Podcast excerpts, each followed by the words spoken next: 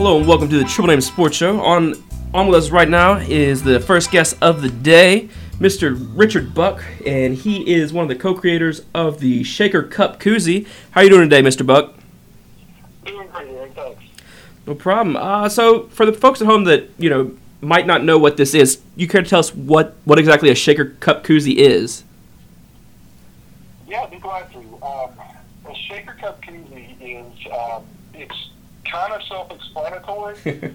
um, basically, for any fitness enthusiast or health uh, uh, enthusiast out there who uh, may have seen the protein uh, powder commercials or seen the blender bottles that you put protein powder or fitness some type of fitness drink in, and you know you put water in it and you shake it to mix it up. Um, basically, we've designed a koozie uh, for those products. Um, the thing about those is a lot of people will guzzle the products um, and um, because they taste better cold. And the, the blender bottle, the shaker cups and blender bottles just don't seem to uh, keep them cold. So our our product is uh, is basically a foam insulator for those things. Okay, and you guys also, if I'm not if I'm not mistaken, you guys also have like a red solo cup or a party cup koozie as well, correct?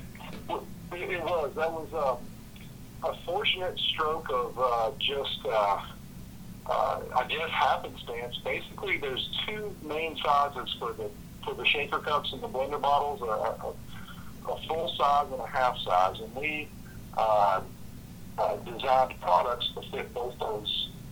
It just so happens that um, the half size shaker cup koozie fits basically any red solo cup, uh, hefty cup, plastic party cup, plastic tumbler, anything that has a tapered design pretty much fits in these things. And that's what's uh, cool about our product. Um, we have a patent pending V-taper design um, that basically conforms to that shape of type of cup. Uh, keeps it stable, keeps it from being crushed, keeps it from being knocked over, and keeps it cold. That was gonna be my next question. Was you know there everybody's seen you know those those real you know inexpensive gas station koozies. I was gonna ask you what set that apart, but you already answered that with the patent pending uh, tapered design. Um, so it's for it's for anybody really much. It's for you know the if you want to go to the gym or it's for you know the the like you said any cup at all. If you don't mind us asking, where did you guys get, come up with the idea for this, or how did this idea come to fruition? That's a great question. Uh, let, let's get to that. But I, I'll, I'll actually add one more thing to, to your, prior question that we kind of skipped over. I kind of answered it, but I'd like to add one more thing to that. Okay.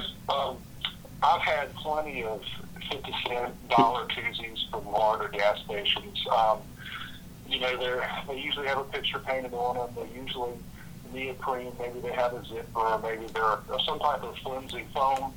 I've never lost any sleep about throwing one away or losing one or anything like that. But but our koozie is a substantial product. It actually is cool. It looks cool. It feels substantial. It's not something you want to throw away. It's not something you want to lose. It's um, it's definitely a different kind of product. And um, the word koozie uh, doesn't really do it justice, although there's really no other word to describe it. So um, that's what we're going with. Um, but back to back to the question you just asked me, how do we come up with the product? Um, my partner Rick Mallory and I were on a fishing trip down in Cabo San Lucas, and both of us are fitness and party enthusiasts. Um, Rick may lean, we both do both. Rick may lean a little bit more to the fitness side. I may lean a little bit more to the party side. Uh, but nevertheless, we were down there and um, we had some drinks in the shaker cups. They're stable, they don't leak, they don't break. Um, but it was hot out there. Mhm. And um, the condensation was coming off, and we had to drink them fast because, you know, they were going to get hot. So uh, one day, I um, I said we need a shaker cup koozie. I just said it out of the blue, and um, basically I went and got some ice and went on about my business. And the next day, um, Rick is on his computer and he said, he calls me Buck. My last name's Buck. He said, Buck, there's no such thing as a shaker cup. We need to look into this. So basically, I give him uh, a lot of the credit. He actually took an idea and uh, really uh, took hold of it and, uh, and really put some energy and some lift behind it. Actually made prototypes in his garage. Just turned mad scientist on us. The next thing you know, he's holding one of these things in his hand. Um, and, uh, and we just continued on. That's that's really interesting. Um, it, and it, you know, it's almost like you guys made this out of a necessity. Um, how long can can a drink stay cold in in your all's um, shaker cup koozie? Well, that's a great question. And I just um, I, we don't know exactly, but let me just give you the answer is long enough. Okay. Um, and I know that's very general, but I'll give you a specific example from this morning. Okay. Um, my intent when I left the house about 8.30 this morning was to go to the gym around lunchtime. I fixed up a fitness drink to drink while I was doing my workout. Um, put some ice in it, put it in the koozie, threw it in my gym bag, threw it in the back of my car. Okay, um, basically, as life tends to do, things got uh, a little complicated. Didn't work out like uh, like we had planned. I never got to go to the gym. I just got home. I packed my gym bag, took a drink of it, and there's still ice in it. What is it, about 3 o'clock? Yeah. Yeah. Wow. That's Six hour time period. Um, and I won't, you know, there's still ice in it. So my answer really is long enough. I mean, we never really tested it. hmm Um, and, and we actually have plans to do that just so we can answer that question a little bit more specifically. But yeah, I mean that is you're right. That's exactly the uh, long enough. I don't think you need to be holding onto a, a drink for longer than six hours without without drinking it. Not at all. Um, you know, one last uh, one last question before we let you go is uh, what's on the horizon for Shaker Cup Koozie fans? Tell you, we're excited. Um, we just had a grand opening uh, April 4th, so less than a month ago. Um, we had a great showing at a, at a, a major bodybuilding event down in Jacksonville, Florida. We got to meet some of the top uh, bodybuilding uh, competitors in the world and uh, got to talk about our product. Um, we're really excited about the Party Cup Koozie aspect of this. Um, it's for everybody whether you're going to go to a Sunday school picnic and you, need, you want to keep your, your drink in your red solo cup cold, or you're at a frat party and um, you want to look cool while you're drinking your beer. I mean, it's it's basically for everybody. My mom ordered four. she lives on a lake and has a pontoon boat, and her problem is if, if all the cup holders in the boat are taken and people still need to set their drinks down, as the waves go by or another boat goes by, um, the wake can tip over the drink, you know, which is not a good thing. Uh, this eliminates that problem. So, you know, we're just excited about um, the opportunity to present our product and, and see who likes it, and, and hopefully a lot of people will like it. Very nice. Um, also, how can how can folks um, find more information about about your all's product? Excellent question. Um, basically, um, you can check out our website. It's shakercupkoozie.com. Uh, just like it sounds, S H A K E R C U P K O O Z I E dot com. Um, you can follow us on Facebook. We're at Shaker Cup on Instagram and Twitter. And so we're pretty easy to find. Um, and you can also email us if you have any direct questions. Info at shakercupkoozie.com. All right. Well, thank you, Mr. Buck, for coming on Triple Name Sports Show, and we look forward to uh, to testing out one of these Shaker Cup koozies in the not too distant future. Summertime is right around the corner. That's right. Hey, thanks a lot. All right, and moving right along now, we are now getting way into everyone's uh, everyone's favorite segment, uh, especially if you're in Canada. I know you guys are huge on your NASCAR up in Canada, and, and the United Kingdom's been following us lately too. So, way to go, all you um, My all homeland. fans. My What? homeland, has been fo- yeah, my homeland's been following us. Um, but yeah, we're gonna get right into the uh, NASCAR talk with none other than El Jefe Loco. So take it away, Mr. El Jefe Loco. I like your uh, your seductive intro. That was uh, smoothing things in for for the uh, for the NASCAR talk. Just- oh yeah, Mr. Seductive. Oh Yeah, yeah. well, yeah. Oh yeah. yeah, we uh don't don't ask what is happening right now. Actually, we it probably would be better if we said what was happening instead of me just sitting here going, "Oh yeah." Um, Mr. Scotty White just walked by the studio. I think Macarena. He's about to come in here Macarena, Macarena, Macarena. for his favorite segment. Is it time for NASCAR? It You is. just you just caught it. You just caught it, just in the nick of time. NASCAR talk with El Jefe Loco. Did, did, did I miss the Knights thing? No, you Oh, not. good. All right. You did not. All right. yeah, actually, actually, I've been waiting to talk to you about Yeah, that. so sorry. I, uh, sorry. Hi, everyone. I'm Scotty from the Mopcast Network. Uh, you've heard of me on shows such as the Weekly Mopcast. It's Rebellion, a Star Wars pod Mopcast, and other things. Sorry. I, I've been trying to get here all show, and it's just like people kept running in and were like, "Hey, Scotty, I need to talk to you," or "Hey, Scotty," and I'm long-winded, so You're I'm just like, leave me alone. I got places to go. I got people to see, man. More important people. I, I I love you. I love you too, Ella. All right. All right, now that all of that is over with, we are going to go straight into NASCAR talk. Yeah. They're going left. All right, ladies and gentlemen, Brace yourself. They're going left again. hey, in a few weeks we get to go right. It's really shaking things up. Oh yeah, Are there more crashes on that track? which track? The On the one right. they go, the one they go the right track. No, actually, there's you would think so because they're like, why am I going? What is my body doing? Real was yeah, even when they're even when they're driving to the uh, the track, they're still still going left. Their wives have to drive them. And now you've lost a lot of listeners. No, I'm an NASCAR fan, so I've I've heard all the jokes and everything. I've just lived with it. I've lived with it my entire life. You've lived with your NASCAR shame. There's no shame in NASCAR, and I love you, Canada. Anyway, Yeah, you're good. anyway, ladies and He's gentlemen, on the this mic like I am. Yeah. I know I learned this from you. anyway, I don't This week- how to feel about it. this week we are at Talladega Speedway in none other than Talladega, Alabama. Yes, Alabama, my home state. Go Talladega. Yeah, we got a we got a local Alabama. no, we're Alabamians. Alabamians. Yeah. Roll Tide roll. We are looking at the biggest track in NASCAR coming in at a whopping 2.66 miles long or 4.28 kilometers For all of our international listeners. Yeah, yeah, for our, for our Russia, Russia kilometers. yeah, for our international listeners, you know, Canada, the UK, Thailand, Thailand, Russia. All right. Philippines. If y'all All you want guys. Yeah, you know. What y'all watch on NASCAR?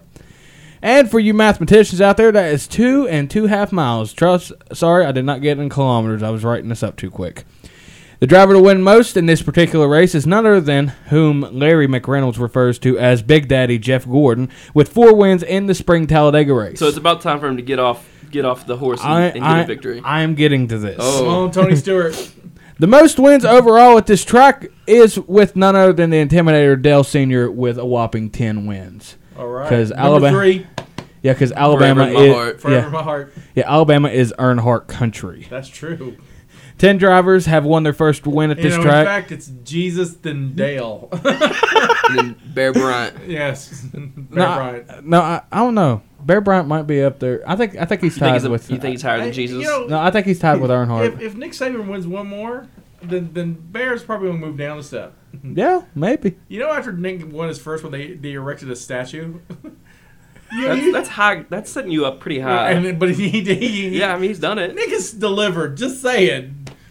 Yeah, fellow West Virginian, Yep. Nick Yeah. Saban out there. Anyway, The connections.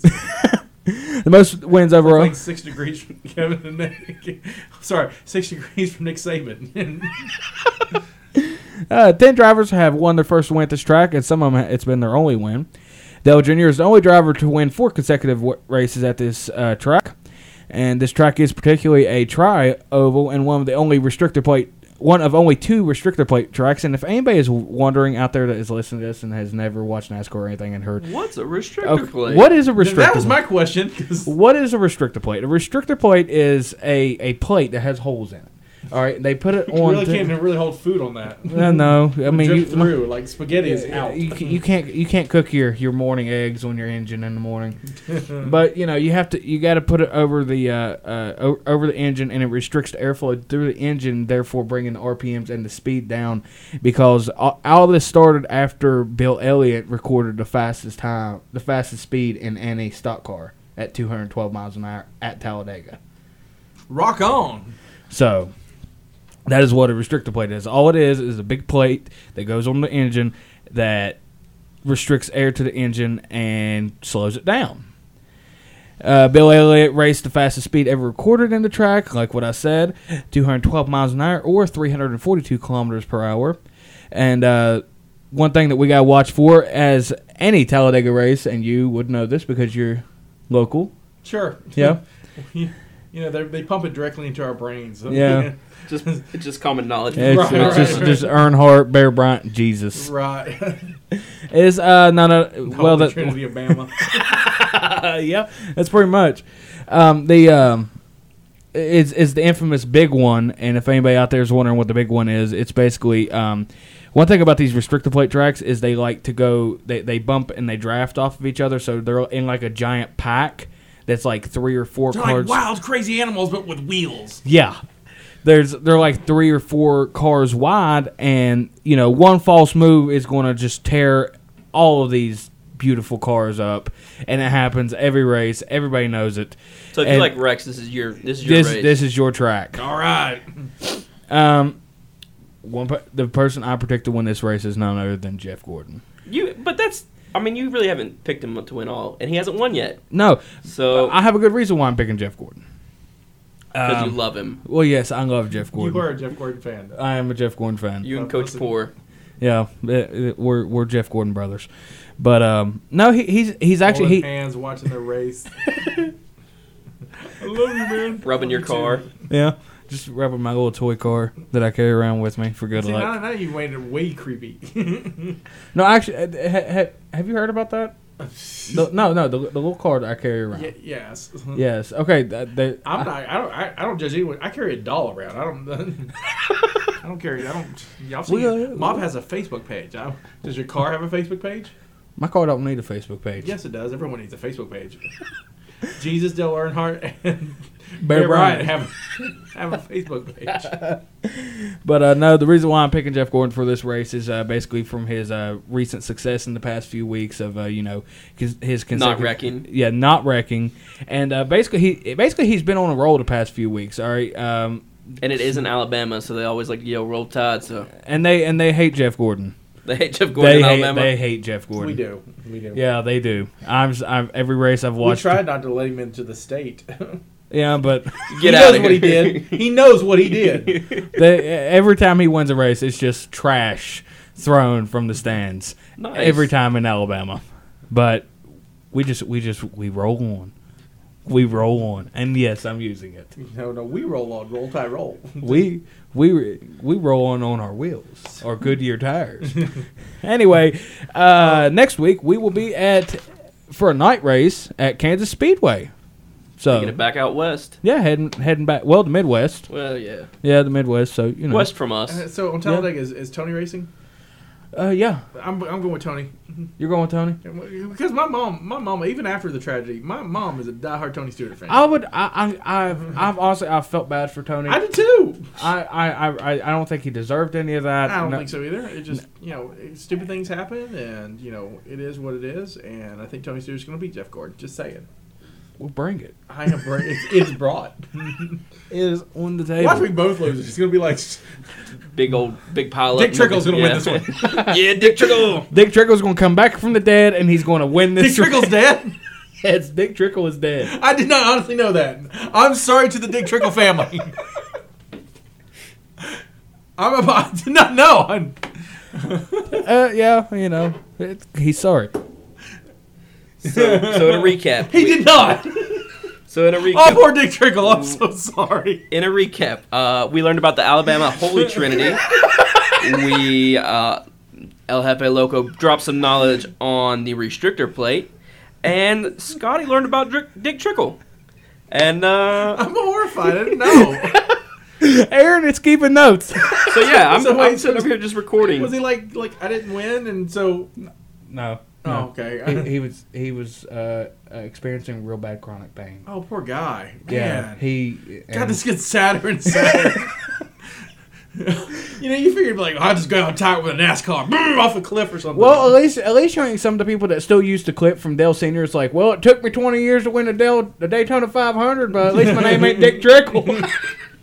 oh wow, wow, wow. wow. People still use that clip. I'm like, man. I wish the guy died of AIDS in the '80s. Um, oh, what's the thirty for thirty? Uh, uh, tra- tra- Tim Richmond. Tim Richmond. who that? Have you seen the thirty for thirty? Yes, I've watched it. That thirty for thirty is all. I love ESPN thirty for thirty. I got my brother hooked on 30 for 30. That is- We've talked about 30 my- for 30. It is my jam. It is my jam. Yeah, I got him to watch uh, the Boz the other night. Oh yeah, that guy's crazy. Oh yeah, he's uh, That guy's crazy. yeah. First, but yeah, the first first 30 30 I watched on Netflix was uh, the, the NASCAR one. The NASCAR one. Um, Yep. I can't remember what the first one I watched. Uh, yeah, my favorite one though is the one about um the OJ Simpson. I, I haven't got to see that. There, one. it's the the day OJ did the whole, you know, the the, the slow um Slow chase. the, yeah the slow chase in the white Bronco. Apparently, that was like the day of sports because there was a there's a big thing in the base in baseball. If not, uh, there was a, uh championship in basketball. There was uh, a thing in soccer. uh, A thing in golf. It was like everything happened on this one day, and then the football thing is OJ, you know, running away from the cops. I mean, it was huge. It's like You weren't alive. Were you alive then? No. No, I was gonna say I don't think you were were you- alive. ninety five. Yeah, Yeah, I'm born 95. yeah. This was ninety four. four. Yeah. Ninety for the the trial was ninety five. Yeah, It I was, was, the time before Jeff. No. The time of Judge Ito. Then then then you know Marcia the March Clark. came around and out popped that came. Um, OJ's Simpson. I can't do that. There he goes. OJ Simpson. OJ Simpson is innocent. And moving right along now, we are going to take it into the West Virginia State University news and notes section of this show. I like how I, I like how the organized this show is. Have you seen the rest of the shows on the network? No one is organized as you guys. They've got papers and notes and stuff. When me and Aaron do the show in the mornings, we're just like, "Sup." Yeah, it's just pretty much just, just talking. And I mean, sometimes we talk, we have certain things we want to cover. We usually cover our weekends, so Yeah. that's one thing. So how, how's your week been, Scotty? um. Yeah. I put you on the spot. You're pretty much spot. mailing it in, though, because you're, you're done. I'm done. I I um. Why I know your sports listeners probably won't care, but I have I have just finished my penultimate paper as an undergraduate. Nice. So I have one more paper to write, and then I'm done with my undergraduate papers. So I did mine for our, our did you do your math Yep. paper? Yep. So uh, me and El Jefe have uh, the same math professor, but we are not in the same math class. And this is not sports, but whatever. no, uh, It's my network. Uh, yeah, uh, uh, the people who listen to this like after about five minutes. What what did he say before about about math professor? Dick trickles. so anyway, um, so uh, so in math they made us write a paper on a a math Math, mathematician. a mathematician or a um, what was it uh, a uh, a num- number system stuff that we don't understand. Yeah. You got like that that glassy eyed feeling you're feeling right now listening to this. That's how we are in class. And so, who'd you do yours on? Archimedes. Wow, you went old school. Like like Honestly, I honestly, was like I, I invented math. honestly, this is what happened, and I hope to God Dr. Upali is not listening to this. But I was sitting there in the morning. I'm gonna totally be like, you need to listen to this podcast. But I, I love you, Upali. Upali's cool. I do like. Yeah, yeah, I really do. I, I, um, we we joke around a lot in class. The cool thing about Dr. K, he's a little dude from Sri Lanka. He's a young dude from Sri, Sri Lanka. Loves math. His hobbies is though is building a dune buggy, and Cycling.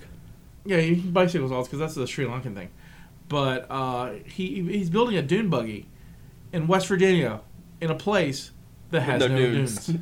Maybe he's gonna go Mad Max style. Just, We probably wait for the apocalypse he's like, I'll be ready. or the apocalypse. Look at that! What I did there. Look at that, Dick Trickle. And so, Uh, all right, so uh, I mine on um, Benoit Mandelbrot. Oh.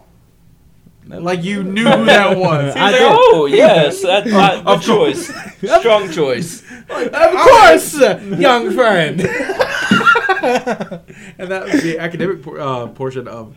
Uh, no, um, Mandelbrot invented uh, the word fractal, and uh, he's changed like how we do things with the human body and with signals, and and it, it was fascinating. Archimedes invented a death ray. And I've been trumped. No, I, honestly, when I was, I, I woke, I got up that morning and I was like, oh no, I was like, I have to pick a mathematician. I'm sitting there, getting ready to get in the shower. I'm like, oh no, and I and I just turn around and I get on my laptop, mathematicians. First one that popped up, Archimedes, and I just wrote a list down. I'm like, okay, if anybody picked this one, I got this one. And I had like 10, 10 people on one list. Who was at the bottom of the list? I have no idea. so, wait, so you made a list? I made a list in five minutes. I, I, have a friend of ours who, who's done some stuff on the network, uh, Carter Mater. who's in, was in the class with me.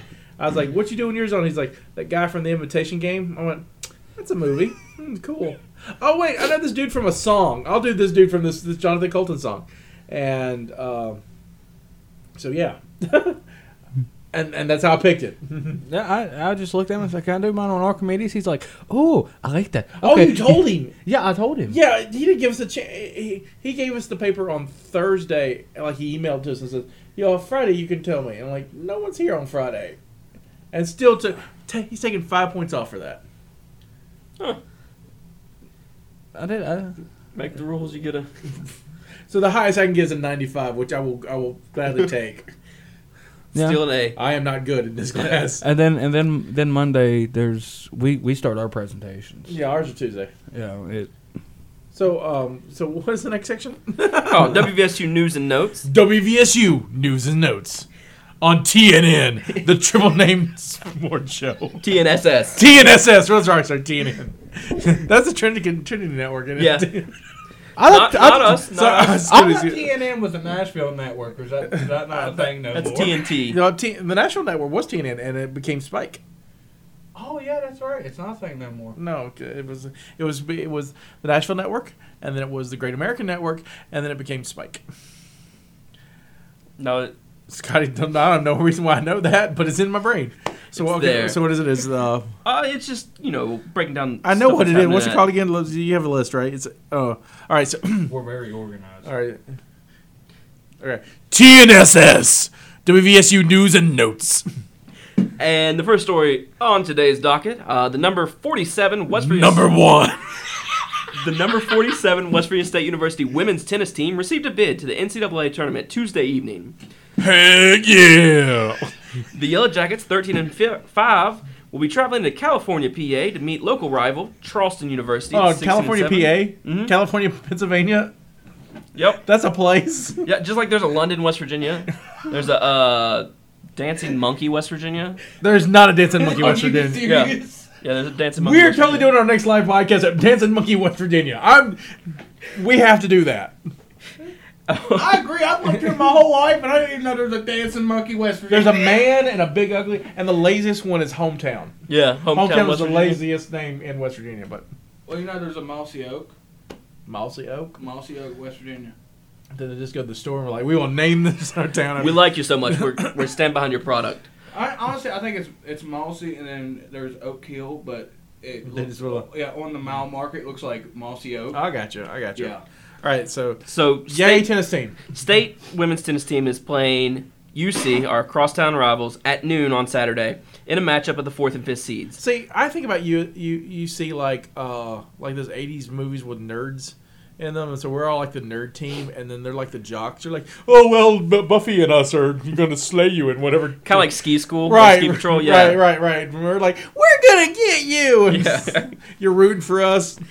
Uh, and you know, when we played them last year, we, we won both games or both both times five to four. So it's been close. Um, but the winner of that game will get to play Sunday, and they'll get to play the host California PA. They get to play Sunday, Sunday, Sunday. and it'll be a spot in the final 16, which will be held in sunny Tucson. all right, Tucson.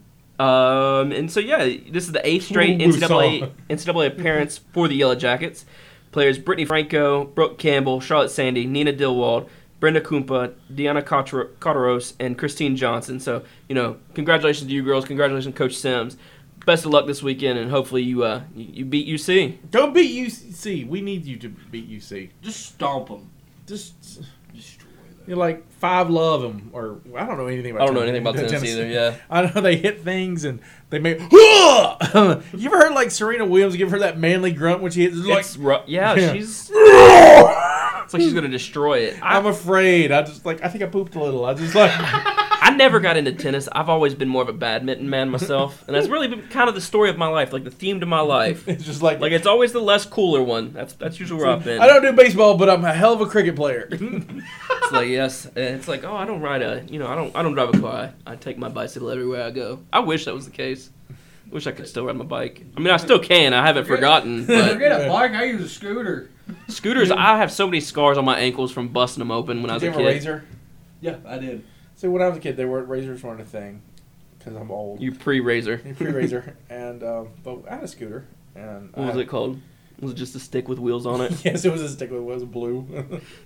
There are dinosaurs around. I think it was a girl scooter, but it's that that that that, that shade of blue that could be a guy's. but Yeah, either like- or, yeah. Yeah, but you're like, nah, it's probably a chick scooter. and streamers. Don't judge my journey. Basket, flower. Yay! This is a guy scooter. I got my Barbies in it. Leave me alone. Going home to play with my Barbies. There's tea. Tea's on the stove. And the second story. Dick Trickle. I'm sorry I came and derailed your whole show. And that's how you should put in the description. Scotty comes by and derails the whole show. Winner. But I'll be fair. Next next week, next weekly mobcast, come by, derail our show. It won't be hard. Yeah, it won't be. There's not oh, really a oh, rail to oh, wait, derail wait, it from. wait, wait. Once you put it on track. Yeah. He'll come in with notes and be like, guys, this is what you're going to talk about right here. Here, talk about this. Talk about this. Scotty, you keep, keep talking about Dick Trickle. Dick Trickle. Poor Dick Trickle. Continue. Winner of TNSS. winner of six of its last seven games to WVSU basketball team, baseball team. So I know I didn't write anything about basketball. wrong, wrong team. It's not basketball season. Baseball team has not only taken over second place in the Mountain East Conference standings, but moved into the number eight spot in the NCAA Division Two Athletic. Did you snort like cocaine right there? that was a well timed snort. It's like, and they're going to. There we are. If you have a problem, we can do an intervention. I don't need no intervention. It makes me whole. Don't judge anybody's journey. Continue. Division Two Atlantic Regional rankings that places the Yellow Jackets in solid contention for both the MEC title and an NCAA bid. I want us to have an NCAA bid. The Jackets play a regular season ending four game series at the University of Charleston this weekend and will be looking to build momentum moving into the tournament. Junior Trent. What, wait, what's so funny about building momentum? You're like, they're not going to do it. Are you picking on our baseball team? They have bats. They will beat you. yes, and I am a fat, budgy little man. Right, right. They will do that on FA. No, it just came to. It, I just remember came to mind just uh, me, me coming in here to uh, the weekly mopcast. Yeah. Yeah, yeah, coming in here and trying to put y'all back on He's, track. he's gonna do that all week. All week, he's gonna work. He's gonna be seriously. This is his homework. I can see it. I can see him working on it. Yeah, Tuesday morning, being in here. All right, this guys this is what you're gonna do. This is what you're gonna do. Just, it might work out. It might get more ratings. anyway, Junior Trenton Trenton Porter leads WVSU in hitting with a .392 average and in home runs with seven. Junior Josh Kisser has driven in a team. high- Kisser. Kaiser. Kai, I think it's probably Kaiser. Yeah. I thought it was Kaiser. Like Josh Kaiser. Uh, I'm sorry if I butchered her name. Dick Trickle. has driven in the team high 26 runs, and freshman Brandon Wright leads the way on the base paths with 30, 13 steals. Junior Dustin Kincaid leads Are you dying? a little bit. Leads I'm worried about you. Mainly because I'm in a booth with you. Bola. Bola. Dustin Kincaid leads. Is that your neck of the woods? They don't know the E. They're just like Bola. Yeah. we- What you got? I got the Bola. Well, get some of that Tussin. Tussin take out Bola anytime what we call it down there in Cabin Creek. I tell you what. Man, I got that Vicks VapoRub to get rid of my Bola. Man, that Bola, that, my Bola's acting up today. Man, you got a dehumidifier? Mama, where the aspirin at? I got that Bola. And Aaron's over there taking notes again. I, I feel like he's grading us. We can get an evaluation and be like, and this is everything that was wrong today's show. Bola. yeah, yeah. I think this is the most stuff I've ever on the show. That's what I do. I show up. Uh, they'll never have me back. Continue. Lead starting pitches pitchers with an earned run average of 1.57, while Tyler Thompson's 45 ch- strikeouts is tops among the staff. 45 strikeouts. Rock on, dude. Junior reliever Josh Falbo continues to build on this program on his program career saves record with eight so far. As a team, the Yellow Jackets rank third in the MEC in batting average, while they are second in earned run average. So who's number one of the right now? Uh, number one right now in rankings. Yeah. Okay, we're two, right? Yeah, Shepherd, thirty-two and ten. We'll So, I get mean, you, Shepherd. We're really close, and that's their overall record, conference record. They're only they're only a game ahead of us, at thirty-one and nine, and we're at twenty-six and ten. So, We should play them and defeat them. well, sh- good thing is they're playing Charleston. We have Charleston for like the next four games, and they're not so good at baseball. They're they're thirteen and twenty-eight overall, and baseball's nine and not- twenty-seven in the conference. this season it's not their thing. So you know, we're, there's a chance for us to, you know, I look for us if we're going to lose any, I look for us to go three and four this weekend. So good, good chance we move up. Uh, the third and final story for the WVSU news and notes comes by way of the softball team. The Yellow Jacket softball team will face Wheeling Jesuit at noon at the Moyers Sports Complex in Salem, Virginia, in a first round Mountain East Conference tournament contest, and that takes place tomorrow, Saturday, May 1st. Or not tomorrow, but May 1st. Yeah, tomorrow is It May 1st. Yeah, And that would be Friday, May Friday, 1st. May first, not Saturday, May first. That'd be next Saturday. Next year's May first will be Saturday. Unless it's a leap year. It is a leap year. Well, then I'm wrong about that. Apparently, I don't own a calendar. Um, WVSU finished fifth in the final regular season standings after posting a 14 and 12 Mountain East Conference record and a 26 and 16 overall record. The Cardinals come into the event as the fourth seed with a record of 16 and 8 and 20 and 18 in the MEC. The squad split a doubleheader in Institute back on March 28th with Sydney Kaplan, Alana Wyatt, Kelsey Martin, and Sabrina Scouten, or Schouten, excuse me, led the Shout for Scout. the Yellow Jacket hitters. Wyatt has a team leading 11 home runs on the season and set a new program career record. Scouten also has stolen uh, 19 bases in 20 attempts and holds the program record for career stolen bases. She should give those back. We need those. We're a small school. We don't have very much money. She should give those bases back. Mika Marabella and Hannah Griffith also keep catchers on their toes with 15 steals each. The young WVSU Like pitching ballet. staff. They're up on their toes. Like I don't know how softball's played. All I know is like, have you seen softball? I mean, you guys sports guys, right? Yeah. How the the, the pitching is like. It's insane. Like, it's, it's really, it's I'm twi- awesome. you can't see me twist, but I'm twisting all kinds of ways. It's, like I It's- got cerebral palsy. You're going to throw the ball. It's just. I mean, it's de- you. They definitely have to fine tune their body, and like it's crazy. Like um, you even little girls, like my daughter plays softball, and the next step up for her will be softball. So In um, no, she's in t-ball. She plays Yeah. next step up will be softball. Yeah, um, but they they even do it in that league. So I mean, it's it's You're gonna have to interesting. say for like rotor cup surgery. yeah, like it's it's. I wonder it's how insane. much rotor cup injuries are in softball. I don't know. I would say pretty much. Uh, I'd say they're pretty prevalent because I mean that's. I don't even feel like your arm is meant to do that. Like I don't even think I can do it as I'm sitting here trying to do the motion of a pitch. Have y'all ever tried to pitch a softball like that? No, I've never tried to pitch a softball. I almost hit myself You, in the like head. really like like in school and stuff. No, because I know I couldn't do it. No, you just throw it underhanded. No, I, I mean I know that, but I'm saying it. I was terrible. I've probably try, attempted one softball pitch, all I- right, all right. and I sucked at it. I tried it one time too, and like I said, I almost hit myself in the head. yeah. And you guys have a sports show. We said we cover sports. We like sports. We didn't say we're good at sports. We're fans. We're fans of sport. I mean, I I played softball in uh, elementary school. I quit because um, they skipped me. Like in batting or they yeah, in batting. I wanted to bat. I was like, I was, I was a, I was third baseman at the time, and uh, so you know, I was next up at bat, and then the inning changed, and so after we got back, I was like, I'm first in line, and, and the the dude was like, "No, no, you already batted." I'm like, "I didn't. You're a liar. I quit. I did. I took my glove and got in the truck and was like, I want an icy. Let's go home." Let's go home. I'm not playing the sport anymore.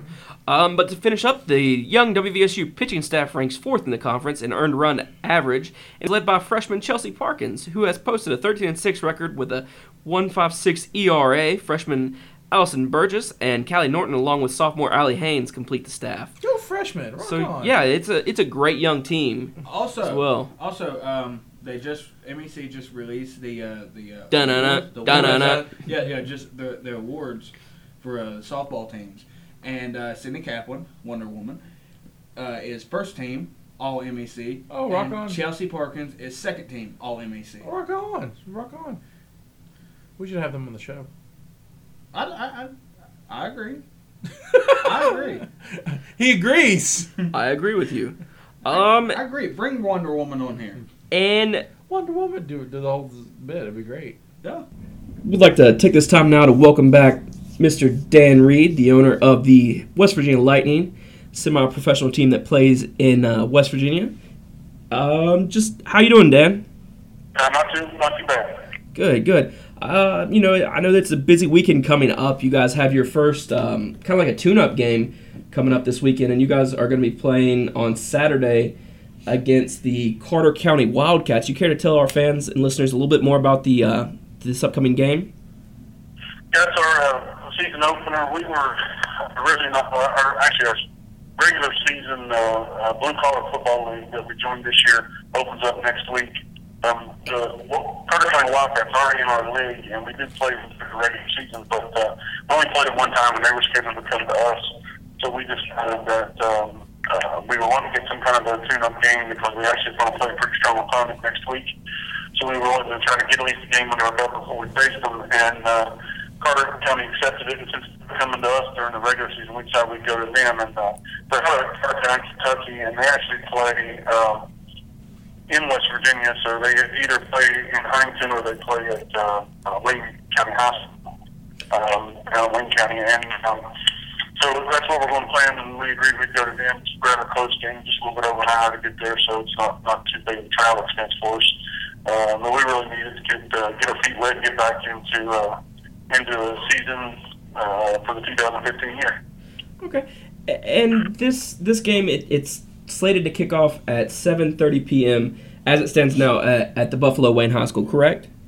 That's correct. Right now, but there is a possible issue that they're having to work through. So semi-pro football is best. I guess you know things are somewhat fluid. They are having an issue with their facility. Possibly they're trying to work that out right now. They may not be able to host the game there. If not, they're going to move it to um, AD Lewis Field in Huntington, which doesn't have lights. So if they do that, the kickoff will move up. Uh, I think we're trying to push it back as big as we can, but to probably off about 6:30 then if that's the case. Okay. And for our listeners who are um, trying to keep up to date on that information, where what's the best way to you know stay up to date on the Lightning on, on the where you guys will be playing this weekend?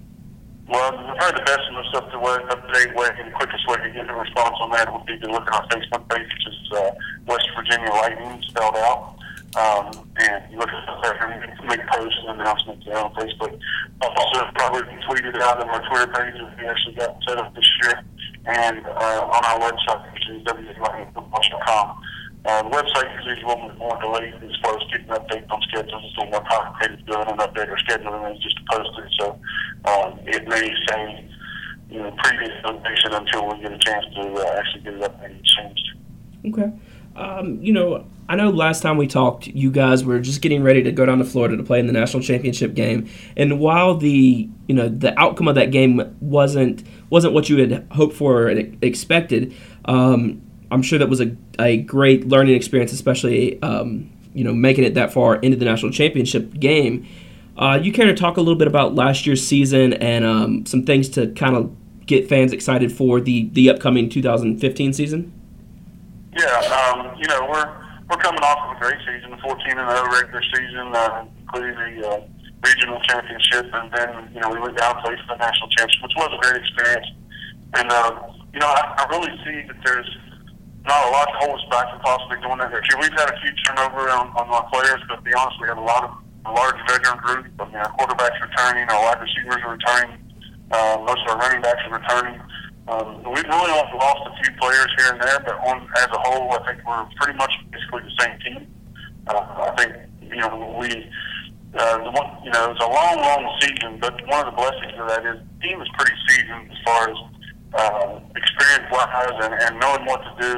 Um, as we get ready and start preparing for this season, there's not really a lot for us to put in other than to go back and get everybody back together and, and sort of get our feet back under us. But uh, you know, we do what we do as results and defensive schemes, and everybody that's coming back and knows what we do pretty much. Um, and we got to play these opponents. We're not really trying to surprise anybody or trick anybody.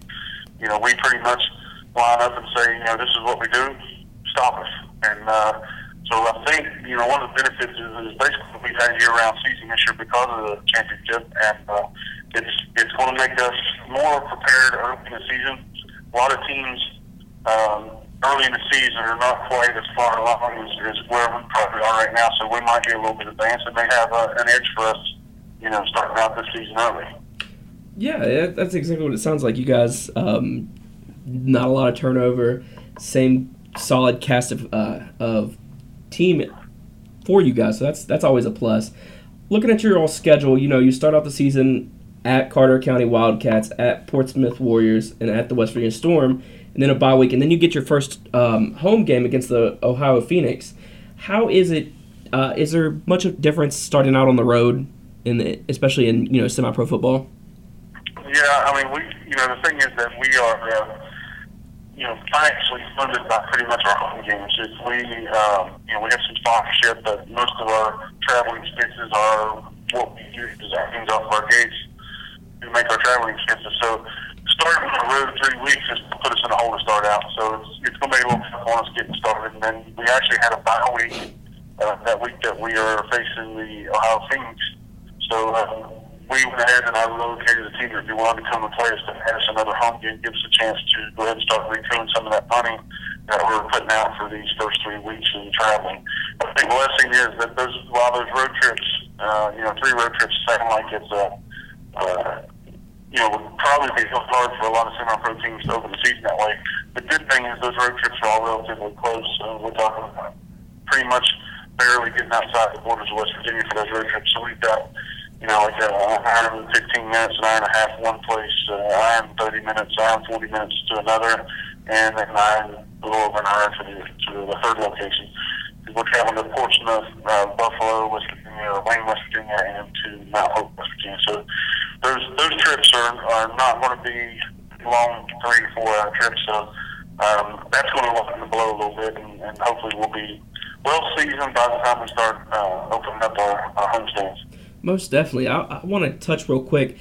You know, a lot of semi-pro teams they don't they don't usually travel together unless it's carpooling. And I know you all the the Lightning uh, they you all you guys just bought a bus, so you all would travel together. Talk is how has that been for team morale and just team chemistry and just making sure everybody gets to this where they need to go on time. Yeah, we actually bought a bus three years ago. It's always been a goal of mine to own a team bus. I, I've been around the game since the 90s. I played for Lightning back in the 90s during when Major Harrison, uh, those players in W and stuff played. And one of the things we always traveled by bus, and I've always, uh, you know, uh, felt that that was a, a, a big plus. You know, uh, if you sit on a bus and you have to sit beside somebody and talk to them for about three or four hours, you get to know that person. And one of the critical things that made a huge difference in our team last year was that you know we had a mantra that uh, uh, it's Lightning family. We're all family and all brothers, and uh, it it was huge as far as the camaraderie and the, the team spirit. And team really fought for each other. Um, you know, there were several times we were down, trailing in a couple games, and we we stayed tight and stuck together and and pulled it out. And that sort of basis and, and the knowledge. I always feel like if you're going to go to battle with somebody, you need to know, and uh, that's why we always uh, you know strive to take a bus. And again, financially reasons, we can own a bus and you know pay for fuel, pay for a driver, and basically instead of just throwing money away with a charter service where we pay about twice as much to charter. Um, we actually have a bus that has a name decal all over it. It's a big advertisement, a big plus. And uh, there's also, you know, a psychological advantage with it. You know, we roll into a uh, visiting team and they see us come in with a big bus with West Virginia lightning all over the side of it. And they see uh, our team van that has West lightning all over the side of it. and uh, you know it's it's impressive and it looks a little bit intimidating if you're if you're that home team and you guys are used to carpooling and playing player uh, playing or paying player fees and and uh, you know doing the whole semi-pro uh, scraping by thing. So uh, it's a it's a big positive for us. It really makes the team bond even better. All right. Um, hey Dan, it's Jeff here. Hey Jeff, how you? Um, I, I, I, how you was talking about how you know you're riding on the bus and you, you get to know the guy. I I noticed that when we when we came to a practice that y'all uh, received a Winley Ballard who used to play for here play here at West Virginia State University, and uh, one thing I was wanting to know was really especially for the state fans that are listening to this show, how well is he gelling with the team up there? Uh, he's fitting in just perfect. I mean, one thing about most of our guys, I'll tell you, is that uh, um, they're all pretty professional. They all want, they, they're there because they love the game. And if you're a player and you come to play and you're serious, you take the game serious, you're going to fit right in. And then, just be honest, you know, we picked up um, Winley late last year after he finished up his uh, career there at State, and he's a huge get for us. Actually, we're expecting big things this year from him, and um, you know we we are really excited to have him on the field with us.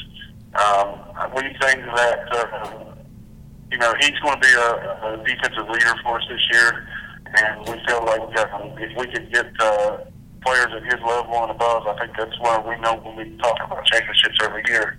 And, uh, and you know, it's something about that when you get to that level, and you have uh, players that know the game, respect the game, and are basically students of the game, such as how Winley is. Um, and then they put that effort out. You know, he's got a, he, not only is he, you know, physically uh, strong and, and has the athletic ability, but he puts the effort out and he has that high, high driving motor that just goes and goes and goes. And, and uh, that's a lot of what semi-pro is about. That's a lot of how these guys are. These guys are the guys that put in the work because they love the game and uh, they're passionate about it. So it's uh, it's a big difference. If, if you come here and you are not putting in the work and you just uh, you know basically half halfway going through the motions, you won't fit in well with our team. You know, and, and talking about you know uh, players like Winley Ballard.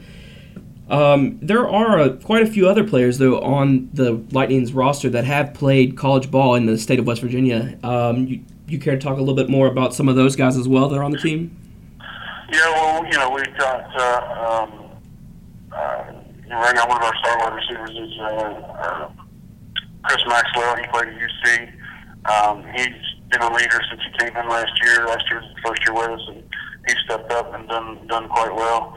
Uh, Shaquille Williams, um, you know, he he played uh, uh, UC, and then we actually have. Um, Oh, you had to ask me that so fast. Uh, uh, Eric's first name, and I can't remember. He just came out in the season, his first year out. Uh, it came out at the end of last year. It came out about the same time we picked up Winley when he finished up his career. He was a quarterback for UC. Um, he's, he's, I mean, you know, when these guys come out that have had that college experience, it's a huge difference. You can see uh, they're heads and shoulders above the rest. And, um, you know, then we have actually a, um, uh, Zach Belcher, who's a guy that came from, uh, He's from the Chapmanville area, but he's in college ball. But he's also he's a coach now. So one thing at this level that you pick up on the guys that have the knowledge of the game is uh, always a step above as well.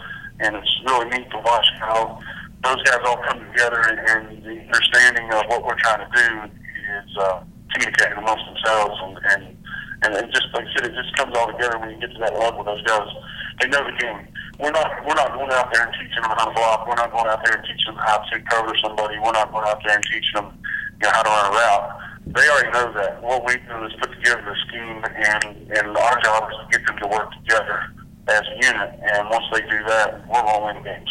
Uh, and that's the biggest thing is get them all on the same page. And that's got to be huge that experience. Um, just real quick before we go, just want to um, you know thank you again, Dan, for coming on the show. I know you got you got places you got to go, uh, but again, just thank you for coming on Triple Name Sports Show, and we'll look forward to uh, catching back up with you as the as the season continues. Yeah, we're real excited, and we're glad to you know I don't know if you can announce the new show or not, but they're coming on board. We'll be calling our games. We do uh, internet broadcasts, so we're really excited about having you guys with us this year as well that we're we're super excited. We love football here on the Triple Name Sports Show. So we're any type of football, we're we're there. We might heck, we might call some flag football games if we, if we have the opportunity cool. to. All right. Well, have a great day, Dan. All right. Thank you. No problem. Dan Reed was awesome. Yeah, I, I really enjoy working with him. He's uh he's he's a really good guy. Uh, really excited this weekend. I know Dan just just mentioned it, but again, you know, we are going to be not only the voice of the Yellow Jackets, but we're also the voice of the Lightning. Of the Lightning, I'm very proud of you boys. so yeah, so that's that's really exciting. Um, and really looking forward to it. We have our first game this this weekend, so we'll see how that goes. Hopefully, hopefully we don't. Is it? Did you find out it's played in Buffalo, right? Yeah, it's Buffalo Wayne High School, Buffalo Wayne High School. It- but it might end up being played in Huntington. It just depends. There's an issue with the field. But uh, yeah, so moving right along, as soon as I can find my notes, apparently they have just decided to just leave my phone. Um, and, and they did. They did leave my phone. So I'm going to toss it over to El Jefe Loco for the first story on Snapjabs. These old copywriters. So just do it differently. Yeah. On a wall, on a wall, Just make it. which deep. was Native American for SportsCenter. no, just do it real deep. Dun-dun-dun, dun-dun. That's the that's that's the, that's That the, sounds like a death metal like. yeah, that's Dethklok's version. Yeah. That's what happens when they turn on SportsCenter. Anyway, first story, uh, the Snapchat. Story one. I really have no idea. What I've been wanting you to do that. the un- unilateral closing of UAB's football team still has students, fans, and players rightfully upset. Senior linebacker Derek, Derek uh, Slaughter elected to make one final statement on the program's demise by wearing his helmet to graduation. Slaughter stated he plans to keep the helmet on as he shakes the university president uh, Ray Wyatt's Ray, Ray Watt's hand. You are just butchering this one, Yeah. especially UAB. UAB's a, you know, I know people who went to UAB, so I mean, I feel for them. Yeah, I feel really bad for for the university for these guys because it's just ridiculous the whole cancellation of the program. And they had they had they was bowl eligible. Yeah, they were bowl eligible, and because they their team wasn't around anymore, they couldn't uh Yeah, they couldn't go to the bowl. they couldn't they didn't have a team, so they didn't have a bowl. So you know, I'm I'm glad that the players, you know, especially this player, he's he's you know stepping up and saying, you know what, hey, what you did was wrong, and you gotta you gotta man up for it. So I like that, sticking it to the man. What, what are your notes? Of, what are your, what are your notes? SJ snap jabs. Yeah. You want to take this next story? Is it this a snap jab too? No, that's, That's bad, bad news. news. Oh, It's but snap, jab. Oh, have we done the bad news, or is that a whole separate? That's a thing? whole separate segment. I should listen to the show You more. should. Goodness. I, I do listen to the show. Uh-huh. I'm one of your listeners, but I'm not, I, but I cheat. I'm one of the listeners on my network. I see you don't give us the plays. No, no, no. But I, but I'm trying to give you other plays tonight on ESPN two. Sports fans across the world were treated not to the NBA playoffs or the burgeoning baseball season, but to live footage of college students playing Heroes of the Storm. Yes, thanks to a partnership with Blizzard, the flashy MOBA, or Multiplayer Online Battle Arena. A genre that also includes the world's most popular game, League of Legends. Got a solid two plus hours of airtime on national television, complete with live audience and professional esports commentators, while Kevin Harlan and Reggie Miller called the Rockets Mavericks game on TNT. Uh, Artois and, and Day 9 called the Heroes of the Storm game on E ESPN2. Of course, this isn't the first time the ESPN has aired game video game tournaments. Uh, DOTA 2 made it to the national uh, TV last year. They've also E ESPN two has a history of uh, showing bizarre things. Yeah, things that And, a lot of like- people wouldn't be real. That would be on the actual. And right, right, things that I would definitely argue are not a sport. And and you know what? I'm gonna leave NASCAR alone on this one because they're just going left in a car. yeah. but it's a sport. I'll give it whatever. Um, the spelling bee, however, is not a sport, Yeah. and that's like every year, right? Mm, it's like yeah, they, they- do the spelling bee every year on like ESPN two. I don't know how ESPN got into doing the spelling bee. I would not. I would not do one do to play by play for that. For the spelling bee, Nope. would not want to We do. can do that on Ravel TV. I would feel like the biggest idiot because I'm a terrible speller, as you can tell by my notes. You've you've suffered through it all year. Um, but yeah, I would I would definitely be terrible. A- Anybody ever do the spelling bee in here? no, no, No. no, no, no, no. I didn't get very far. I can tell you my word I got out on. Cat. Um, I got out on taco. How'd you get on taco? You like tacos? I have no clue how I got out on taco. It was elementary school, like fourth grade. My spelling word was taco. And in fourth grade, you didn't know how to spell taco. It's only four letters. yeah, No, uh, never mind. It was burrito. burrito was the word I was- misspelled. Say burrito's a little harder. Taco's like man. But yeah, yeah. So I I suck at spelling. That's not that's not one of my strong You know, suits. you know, I was giving you the benefit of the doubt. I was like, okay, maybe he put mistaken to C for a K. All right. T A K O. yeah. Taco. Taco. That's how you spell it, lady. Taco. No, yeah, I just can't spell. So I. But one of the things Michelle Beadle, she took to Twitter about the whole ESPN two thing, showcasing this event, and and she was you know going along with it. She was playing around with it and having fun. That's more than can be said about the stick in the mud old man Colin Cowherd. I am don't like change. Yeah, he's. You know, tune into the Mopcast Network, the weekly episode.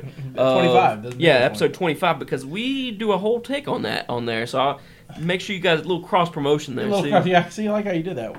Um, here, you know, on the tradition of ESPN two showing the weirdest stuff. I mean, you know, especially alone.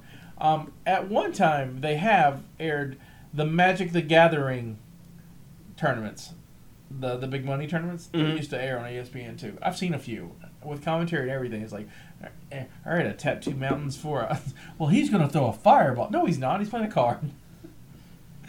but so you know, and and as for someone who's played in a professional card gaming tournament, my claim to fame, I was I was uh, in tenth place in the 2004 Star Trek World Tournament. Oh. Right?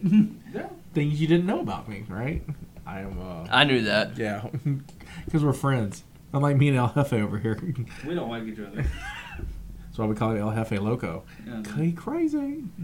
But yeah, I, yeah, Cow, um, Cowherd is all like, you know, uh, I hope they never make me Do c- commentary. color for commentary because I quit. I'm like, oh God, please let someone make him do it. I would love it if they did that. He was like, all right, you're gonna do Diablo 2. No, Bill. Sweet. Save all that money. It's kind of like the guys that do the do the commentating for the Super Smash Bros. tournaments. Oh yeah. Yeah. I like I like those kind of things. I think they're fun. They shake things up. Uh, the next story. Okay, so so if if video games, what is the next thing that ESPN do? What's the next weirdest thing that ESPN two could could air? They already do wing eating or hot dog eating competitions. They do not. Yeah, they do competitive eating. Yeah, they've been doing that. I had missed that. They do darts. They Yeah, do but dar- dar- bowling. I'm trying. I'm just bowling, darts, and billiards are used to be on like the Wild World of Sports on ABC. So I, I they get a pass because they're not really, but you know they are. Yeah, I'm trying to. That's what I'm saying. I'm trying to go through vocally what's You ever seen cricket played? Cricket's weird. Yeah, Yeah. I've I've watched cricket before actually. I've watched rugby before. Uh, there's really not much. I mean, you I, we've mentioned this on our show before, but uh, Bingo. competitive bingo that'd be. Yes. That's not what we mentioned on our show, but that's pretty good. Though. Um, Spike TV used to do uh, slam ball uh, in uh, the mid 2000s, and slam ball was basically basketball with trampolines. Oh, I remember that. Right. I kind of was. I was watching some slam ball on like YouTube. I want slam ball back. That is that was crazy. Um, me and Aaron watched. Um, we, we we had a small American Gladiators kick, and we kind of want that to come back. That would be fun. And I showed him. Uh, was it uh, Blade Battle Blades, which was American Gladiators on rollerblades from 1994. It was extreme You know because everything in 1994 the 1994 early was- '90s was- for our younger listeners were was a very very bright Yeah. time. neon, neon, Neon everything. everything neon. Um, it it was kind of Big of hair, neon, time. and extreme. Everything was extreme. and rad and you know Rad was more eighties. Eh, but towards the beginning of the early '90s. I don't know. I'm o- I was only born in '88, so like I'm just remembering, trying to remember about like from when I was. There's a little there's kid. this great skateboard movie that everyone should watch with Christian Slater called Gleaming the Cube. if you want to know something, and there was a BMX had a, had a I think Rad is the BMX movie because toward like the end of the '80s they kept doing all these like what what you would call X Games sports now, Mhm. but they did all these really crazy movies about like you know like I think they both have the same plot. It's like. Terrorists or the mob shoot this dude's brother, and have to, he has to run on a skateboard. I, I, Gleaming the Cube, we should totally do as a Bros Booze movies. I, I I'm a basketball. oh, basketball's so good. I would like to play basketball. I think it'd be fun. That's what ESPN two should should create. I would- Basketball. I would watch it. Yeah, I would watch. I would totally watch, it, especially with all the mascots. it'd be Yeah. fun. It'd be it'd be fun. It'd be real fun. Um, the next story for snap jabs, my notes have just been completely shot. They're both gone off my So email. just make up a story. Yeah, no, well, On the Onion, there. I'm, I was going to talk about the whole Ray Lewis um, speech that he, they're not little speech, but the whole little um, video he, he posted about the Baltimore riots. Um, I will say I was in Baltimore the year af- the year they won the Super Bowl, and it was very very weird and very kind of kind of hard to watch the whole riots. Just I mean for what they are alone, but also just seeing you know I'm not from that city and I've only been there once, and in the place that that city has in my heart, so I couldn't only imagine for somebody like who lives there, somebody like Ray Lewis who has spent you know 19 plus years in that city you know that's his home. So we're gonna go ahead and play that interview now of the um, Ray Lewis just talking about Baltimore. And we're gonna talk about. No way. No way. No way this can happen in our city. No. Young kids, you can you you gotta understand something. Get off the streets. Violence is not the answer. Violence has never been the answer.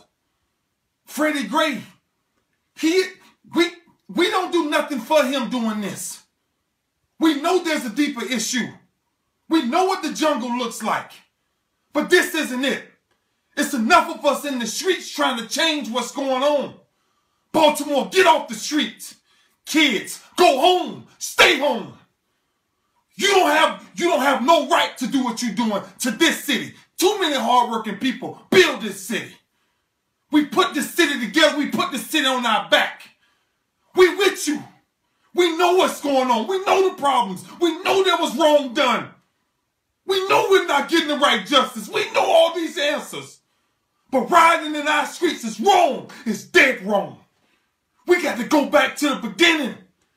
It takes a village. It takes it takes a whole village to raise one child. We got to redefine what this looks like. We got to redefine what building Baltimore looks like. Cause there's too many people putting real sweat, real tears to make our city a better place. I, I can't come back home and this is it. Kids can't walk the street. This is our future. Our future's in Baltimore. What we're trying to build is in Baltimore. Too many babies paying attention to this craziness. And the sad part is, we got young kids trying to tell us how they're going to dictate our city. That won't happen. We must change this right now. Stop the violence, man. Go home. I'm telling you, go home. I, and whatever I got to do, it will not happen on our clock. It will not happen on our clock. so much I want to say about Ray Lewis, but I'm not.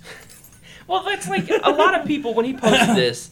A lot of people were like, "Oh, you know, you should have no problem with the riots being started because you you've murdered a man before." Allegedly. Allegedly, allegedly, he's murdered someone. But the thing is, like, I mean, you can tell he really oh, truthfully cares. cares about the city, Right, he, you know, I mean, he, he made his career there. I mean, I'm.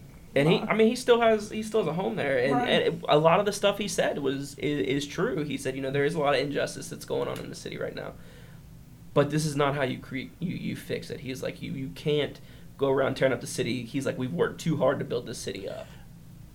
But I understand the reason for rioting too. You know what I mean? Right, Like- right, right. I, I look at it this way. Um, I've had this discussion with lots of friends on Facebook and uh, Twitter and ab- about this. And my opinion is this: is that this is a chain of things that are going to only get worse. You know, and this started you know prior to Trayvon Martin, but you you had Trayvon Martin and Ferguson, and now in well, New York, and then now now to Baltimore, and um, talking hasn't done anything Yeah. talking has done a couple of. This is what talking does. It pacifies the masses. It, it, it lets people with political and uh, aspect, uh, aspirations to uh, exploit the matter, and then it gets shoved under the rug until the next time happens, and then people get, oh my god, why is this happening, and how they can destroy their own stuff, and it's like, you there's a pattern here, and it's only now we're getting to the sociology uh, section of the TNSS. We ju- we're just giving you everything today. Right, and so, you know, it's tr- it is a horrible thing that's going on, but it's not the end of this, and no amount of talking at this moment is going to work. I mean, you see on CNN where they just snatched that guy up Uh, Yeah. The, the police car did no no red no rights no nothing. They just quietly pulled up a van a truck and threw him in an SUV and drove off. And like as of this recording, I haven't checked today, but as of this as of this, they they they no one said where he's at. Actually, the uh, a lawyer stepped in. Good because it's like that's crazy to me. Yeah, a lawyer stepped in. He tweeted about it and said that he was um, at the police station. He is all right and all that. But so, you know, you know, kudos to Ray Lewis for trying to quell things. But you know, Ray, buddy, this is you know, I know you want peace, but sometimes you know, you, you know, you got to stir a little dust to get things changed. And I think I think the dust stirring is only going to get bigger and bigger and bigger until we're forced to deal with this. Another friend of mine s- said that you know was talking about the civil rights movement, how you know all you know how it was you know over and accomplished. I'm like, civil rights movement is not over. Look at now. Look at what's going on now. It's proof that the civil rights movement is not over. If it was over, this would not have been an issue. There, we should- it's a serious, serious. stuff. Wow, where, where do we get from a sports show? Thank you for bringing this downer up. Well, I just I the whole thing. I just wanted to play that because you know Well, I mean- I'm a huge Ravens fan and I, I love Baltimore. I at one point or another in my life thought about moving to Baltimore. Um, and you know it's and I'm a huge fan of the Orioles, the Ravens, and stuff like that. So So, you want to talk about the the the, the, the uh, baseball game with nobody, no no people? no, we haven't talked about. Did you see that? Yes, yes, I see. They they played the first game in history because the curfews and stuff are in place and the Right. game wouldn't have been able to take place. Um, but yeah, the Orioles and the White Sox played a game to an empty stadium. So how do they how, how do they get to play it with the curfews in place? they played it. they the played next, it in the day. the they next- played it the next day. Yeah, the next morning. They played it. So no one could get to. I don't Yeah, they. I don't know why they didn't let fans into the game because it was during like at two o'clock. So so why have the game? I- Because because the this season they couldn't afford to. here's the here's my, here's my thing. I think it's disrespectful to have the game.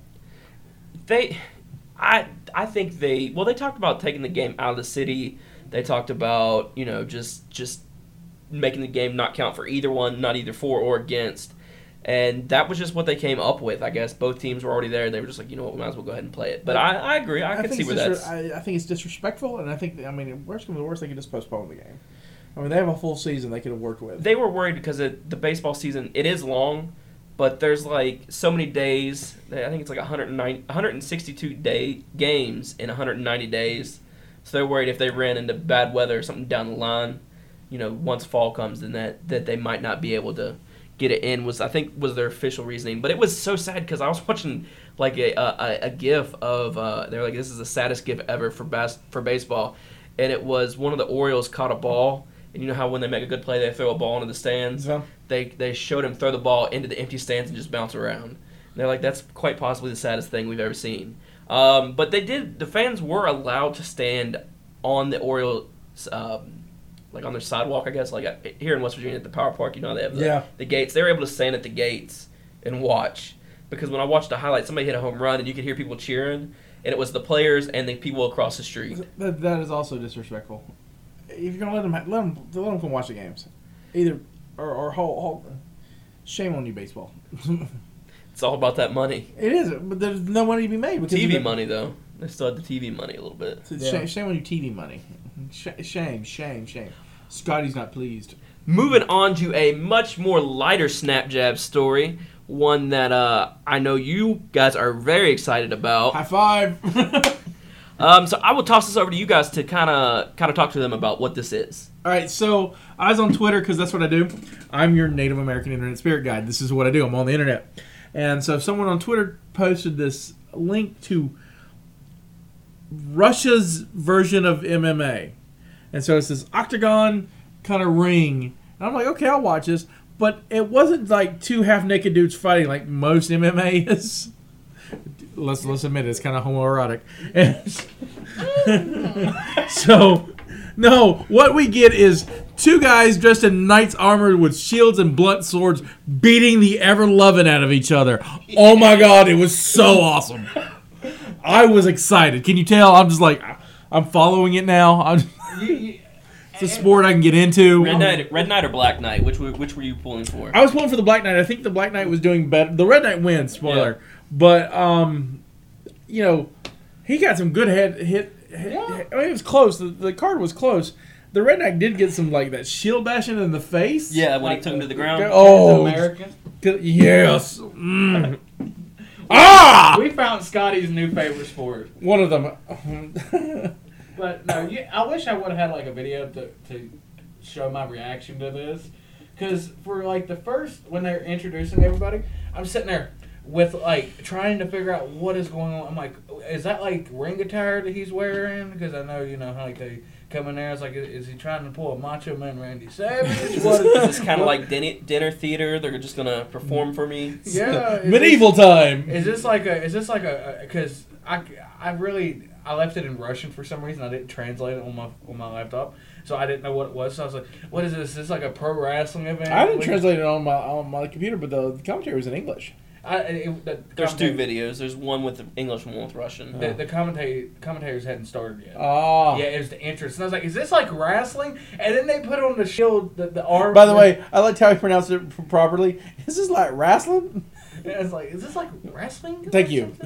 and like I, they put on the helmet and everything. I was like, "What? What is? What is going on?" And they started handing them weapons. I was like, "What is going on?" Then they come into the middle and just start Beating beating. the oh. And It I'm was like, MMA with weapons. It was gorgeous. it's like, what is this? It's the best thing in the world. Have you heard about the MMA uh, like Royal Rumble, like the battle royales that they do? no, they put a bunch of guys together, beat each other up. Yeah, they get like twelve guys into a ring, and it's no holds bar. You can do whatever you want. Okay, do they have armor, shields, and? Nope. Then I don't care, because I watched two guys in knights armors beat the ever living out of each other, No. and that was amazing to me. No, no, these guys. The only thing you can't do is you can't hit somebody in the private parts. You can't hit somebody. I in the- saw two guys in armor with blunt swords beating the crap out of each other. And you're like, oh, these 12 naked dudes are going to fight. No, no, dude. Two guys. and I, I've been wanting this since I was six. Where have you been all my life? I oh, want a guy with a mace swinging in a. How many times have you seen the movie Gladiator? Oh, I like that movie. I would, yeah. See, that's what we need lions in this. We need to put the lions into this. Gnarly, just. "Ugh." Rome has went to Moscow. Right? right. Bravo, Putin. Bravo.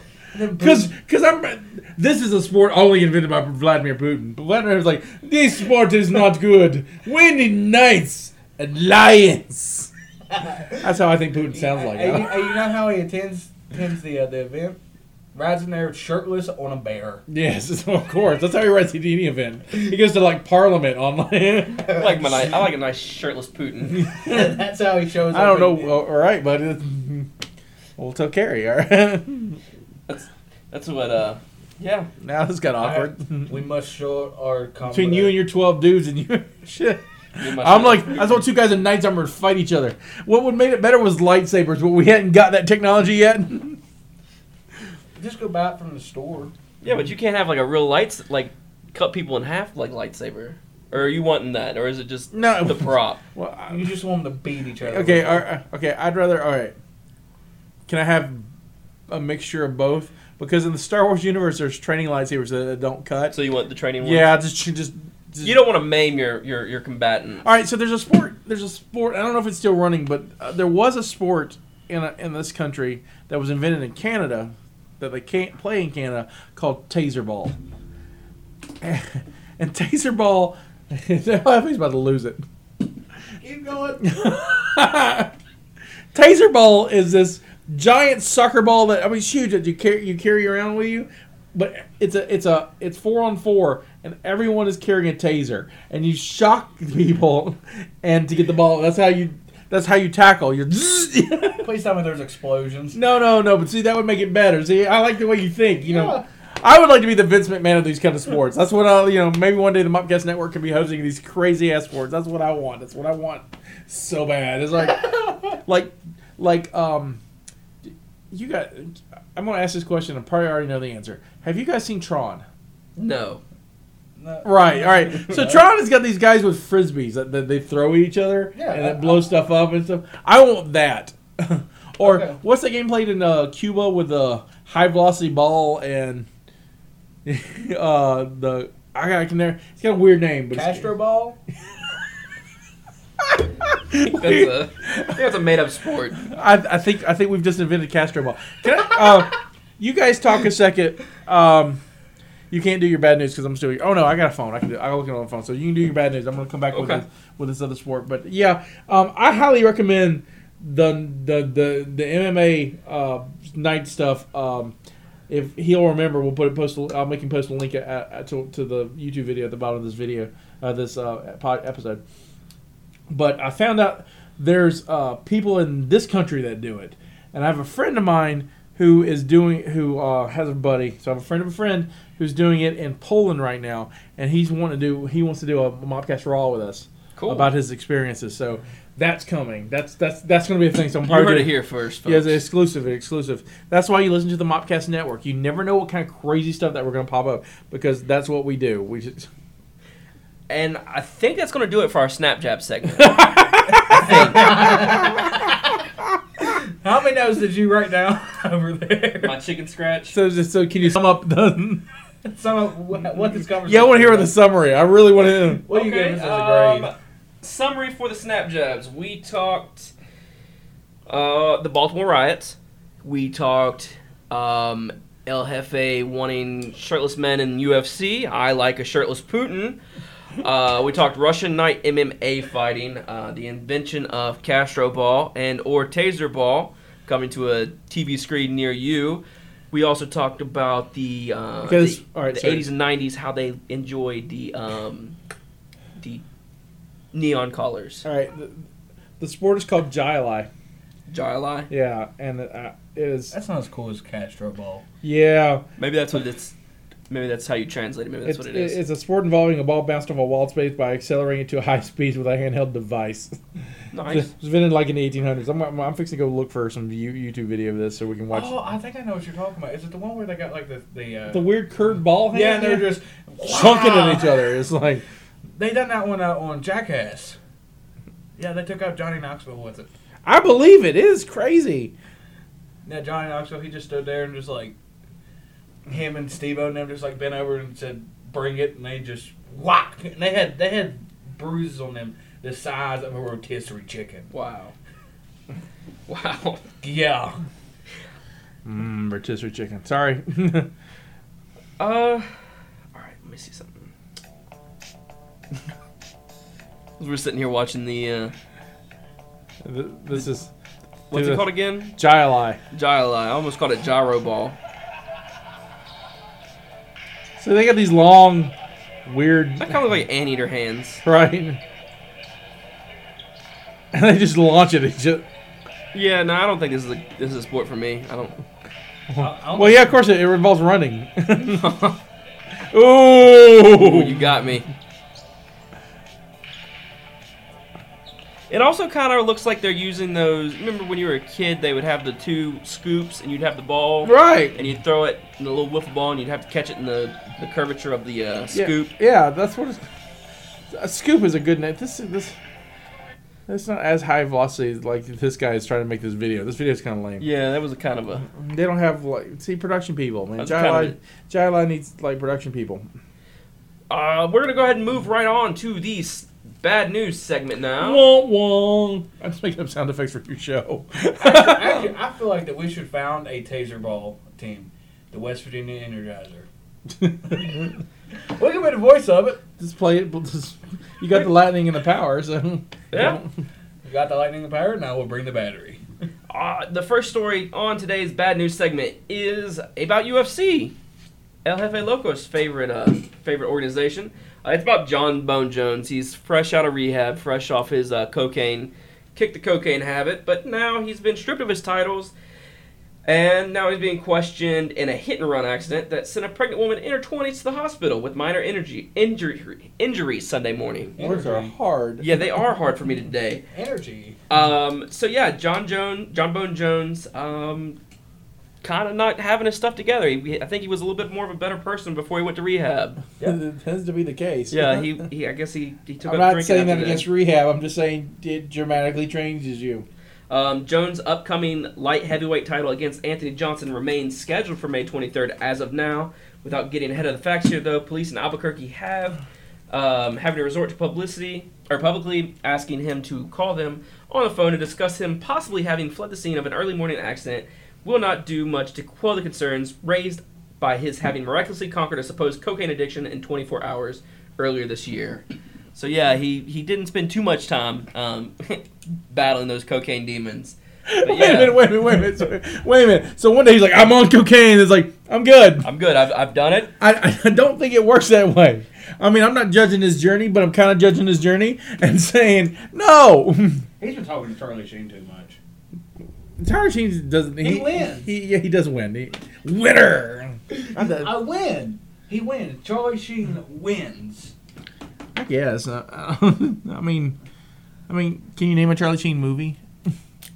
Platoon. Okay, he gets one. it's a good movie. Won an Oscar. Yeah, So that's one I'll have a. That's his what he uh, hopes his life will turn out to be like. Platoon. I want, really, he I wants to go to Vietnam. Want, I don't Yeah. want another Vietnam. I didn't say. I didn't ask you if you wanted. I just said, do you want to go to Vietnam? You go there and open like a nice bed and breakfast. I don't know. Where's it? Where you gonna open your bar? Belize Belize. That's right. on Caye Caulker Island. See, he's got a plan. this man has a plan, an escape route. I'm gonna be catering to ecotourists, so so look for us. Yeah, just in case the broadcast stuff never works out, you, you got a backup plan. He can broadcast from Belize. Yeah, I can do that. I mean, it is technically a third world country, but I think I'd be able to have electricity. Hopefully, anyway. Well, and then the, you know batteries, man. You can podcast anywhere. Yeah, that's true. Cover their sports. But you got this next story about the uh, social media. Actually, I was gonna give it to Scotty. Okay. I, I, Scotty? since since he likes since he loves Twitter. Well, not like in love with Twitter or anything. I'm like, we're not getting married. Here comes Scotty. Here comes Twitter. Sitting in a tree. I don't know what kind of children we would make. Snapchats or Instagrams. Look at my little Instagrams. He's such a cutie. And the granddad is MySpace. I get my my paper shuffled Professionally. Yeah. The Rockets' Twitter account sent out a tweet Tuesday night as the team played Game 5 against the Mavericks, which showed a gun to a horse's head in emoji, along with shh, just close your eyes. It'll be over soon. Houston was in the process of eliminating Dallas. The tweet was deleted shortly after, and Chad Shanks, the digital communications manager behind the tweet, was apparently fired today. I never meant to offend anyone, Shanks said. I attempted to admittedly edgy jab at the Mavericks' expense. Did not go over well with everyone. The, organi- the organization supported my efforts to make this account one of the best in the NBA by pushing the envelope, but they deemed it too far. I'm extremely grateful for the opportunities and experiences I got from the Rockets and know they acted in what they thought was their best interest to avoid any more controversy. I didn't mean to advocate violence toward animals, just let my emotions get the best of me in a jab at the Mavs that did that very uh, that was not very well thought out. I'm proud of my four seasons of award-winning work with the Rockets and will always be a fan. I wish they would have been another method of punishment, but I have no ill What does he want to be spanked or put in the corner or time? All right, this dude put like a. All right, Mavericks, we're gonna kill you. Shh, it's gonna be okay. I think that's right. what kind of awards does a social media account really garnish, though? I can't wait to win ours. Like I, that's what I'm saying. Like that's hmm. a that's streamy or a webby or yeah. yeah those it- are both real things. Yeah, I, El- Alpha looking at me like what? no, I, I know the real things. So I mean, this guy pretty much had the coolest, one of the coolest jobs, I would say. I mean, I, it's All not very. tweet. Yeah, it's, it's not very you know gratifying. You're not like people aren't going to recognize you walking down the street like, oh yeah, there goes the Matt, there goes the uh, Rockets social media guru. There he is, David Shanks. Way to go, buddy. But I'd take that job in a heartbeat. Yeah, that's what I'm saying. Mavericks, I mean, or Rockets, if you're listening. I'm anti horse violence. so are Mavericks horses? Yeah. Yeah. Yeah. I thought they were Mel Gibsons. I'm sorry. We're the Dallas Mel Gibsons. I hope you've enjoyed. You enjoyed. ever seen that movie? That movie's great. Or the James Gardner. I, I went with Mel Gibson because I figured y'all may have seen the movie, but uh, James Gardner was on the TV show, and also in the movie. You ever seen Maverick? No. You No. ever seen Maverick? No. God, God, I just shook my head. I was like, mm, yeah, you do that a lot. yeah. When I, I mean, hey, it, it keeps conversation Just- going. just Ma- Maverick's a good movie, even if it's got Mel Gibson in it. And this is before Mel Gibson went crazy, so so I, he gets a pass. Yeah. This is before Mel, Mel Gibson lose. I, I, lost. Lost. No, Lose, lost, Lose. you know, whatever, however you want to say. Words are hard. Lose, Dick lost, Trickle. It's the same to Everton in West Virginia. No, uh, Maverick's based on this TV show about this card player who goes around all uh, throughout the West, and it's got um, him and like the old west. Like the old West, yeah, like it's an olden days kind of things, and so he's trying to he's trying to win a, a big poker match on a, a riverboat, and so it's got um, James Gardner and uh, oh god, there's a lot of people. Clint Black's in it, and I think Travis Tritt's in it, and That's the first name other than Mel Gibson that I've recognized. you know Clint Black. You know Clint Black, right? Nope. Oh man, y'all just listen to some old country, and uh, Uncle Jesse from um, Dukes the of Duke Hazzard. Hazard, Dukes of Hazzard. He's in. Uh, I was I was half expecting one of you guys to go Full House. I'm like, no, not John Stamos. uh, God, who else is in it? Uh, Clarice from Jodie Foster. Jodie Foster's in it. Uh, she's the Oh, she yeah, and uh, hello, Clarice. yeah, hello Clarice. No, it's, I think it's uh, good evening, Clarice. They have the real. it's been a while since I've seen the Silence of the Lambs, so I don't. I don't It's on Netflix. My, my, it my, is on Netflix. My mother loves Silence of the Lambs. It's a good movie. Yeah. Ha- Has you seen the Hannibal show? No, I have not. No, has she seen it? Oh no. You should tell her to watch that show. She, my, my mother is weird because she doesn't like. Yes, I've seen you. Well, yes, thank you. But no, she she hates horror movies or scary movies in any way. But she loves Silence of the Lambs. for What's some the, what's a psychological crime thriller? She'll love the TV show. No, She'll love That's it. what, that's what I'm sitting there thinking. I was like, I would much rather. I don't really consider the Silence of the Lambs like to be a traditional horror film. I think it's more like you said, a, a psychological thriller more than anything. Because like when I think of horror films, though, I think of like you know slashers or like. What's always scared me is like exorcism movies. Yeah. Because I mean that kind of stuff's like real freaky. So that's been that's what freaks me out. my What scares you? the dark. I sleep. I sleep with a nightlight on in my dorm. Are you being? I, I'm thinking you're joking. Actually, I've spent the night in a room with you, so I know you're joking. Unless you turn the I don't on wanna know I went you. to sleep. Actually, when you went to sleep, I plugged in my nightlight. He's gone now. Well, I had the elf with. I had Elfina, our elf, with us, so I'm sure that was. that that was that. I took Mop with me to Columbus. I had two beds. She slept in one. I slept in the other. Jeff walked out of the room when I had um, Elfina, and I was, you know, taking pictures for Twitter. And if you don't know who Elfina is, listen to uh, episode ten of the Weekly Mopcast. Yes, we talk about Elfina on, episode. on there, I was gonna say that that's way back there. That's That Christmas. should be. and uh, So- yeah, so she she freaked Jeff out because like that was our first like real road trip together too, for the football team. Was No. that the first time you ever stayed like in a fancy Second. hotel? Two second. ask ask Aaron about my experience with my first time ever staying in a fancy hotel. I was freaking out in there. He was, was like, he was stoked. it's, it's like I, my, the first thing I done, I walked in the bathroom and I seen the coffee pot right beside the uh, the John, and I walked out. And I He's looked- like, this is high living right here. no, no, no. I'll tell you what high living is. Because we're now way off topic of sports. All right, so um, done this before. all three of us are in this organization, National Broadcast Society, which I'm sure I know on the network we've talked about, especially episode 23. You guys should listen to that. That's got like 80 hits on it. I call out NBS on that one. That's pretty bad. Uh, but it's got like a, like a lot of hits. They're never gonna have me back, pretty much. And so this con- con- convention, our annual convention was in Atlanta, and you want to talk about swink? There was a phone by the toilet. Oh man! Look at him. He, he just can't. Like, I don't know a situation where I'm on the can and I want to call somebody, but I would be able to. I, I I want that option. I'm just saying. It was just like oh, it was in arms. reach. It's like, oh look, it's it's it's a poop phone. So you can order room service. You know, like, I'm making room for. You. Bring up those Oh! pizzas. bring up the rotisserie chicken.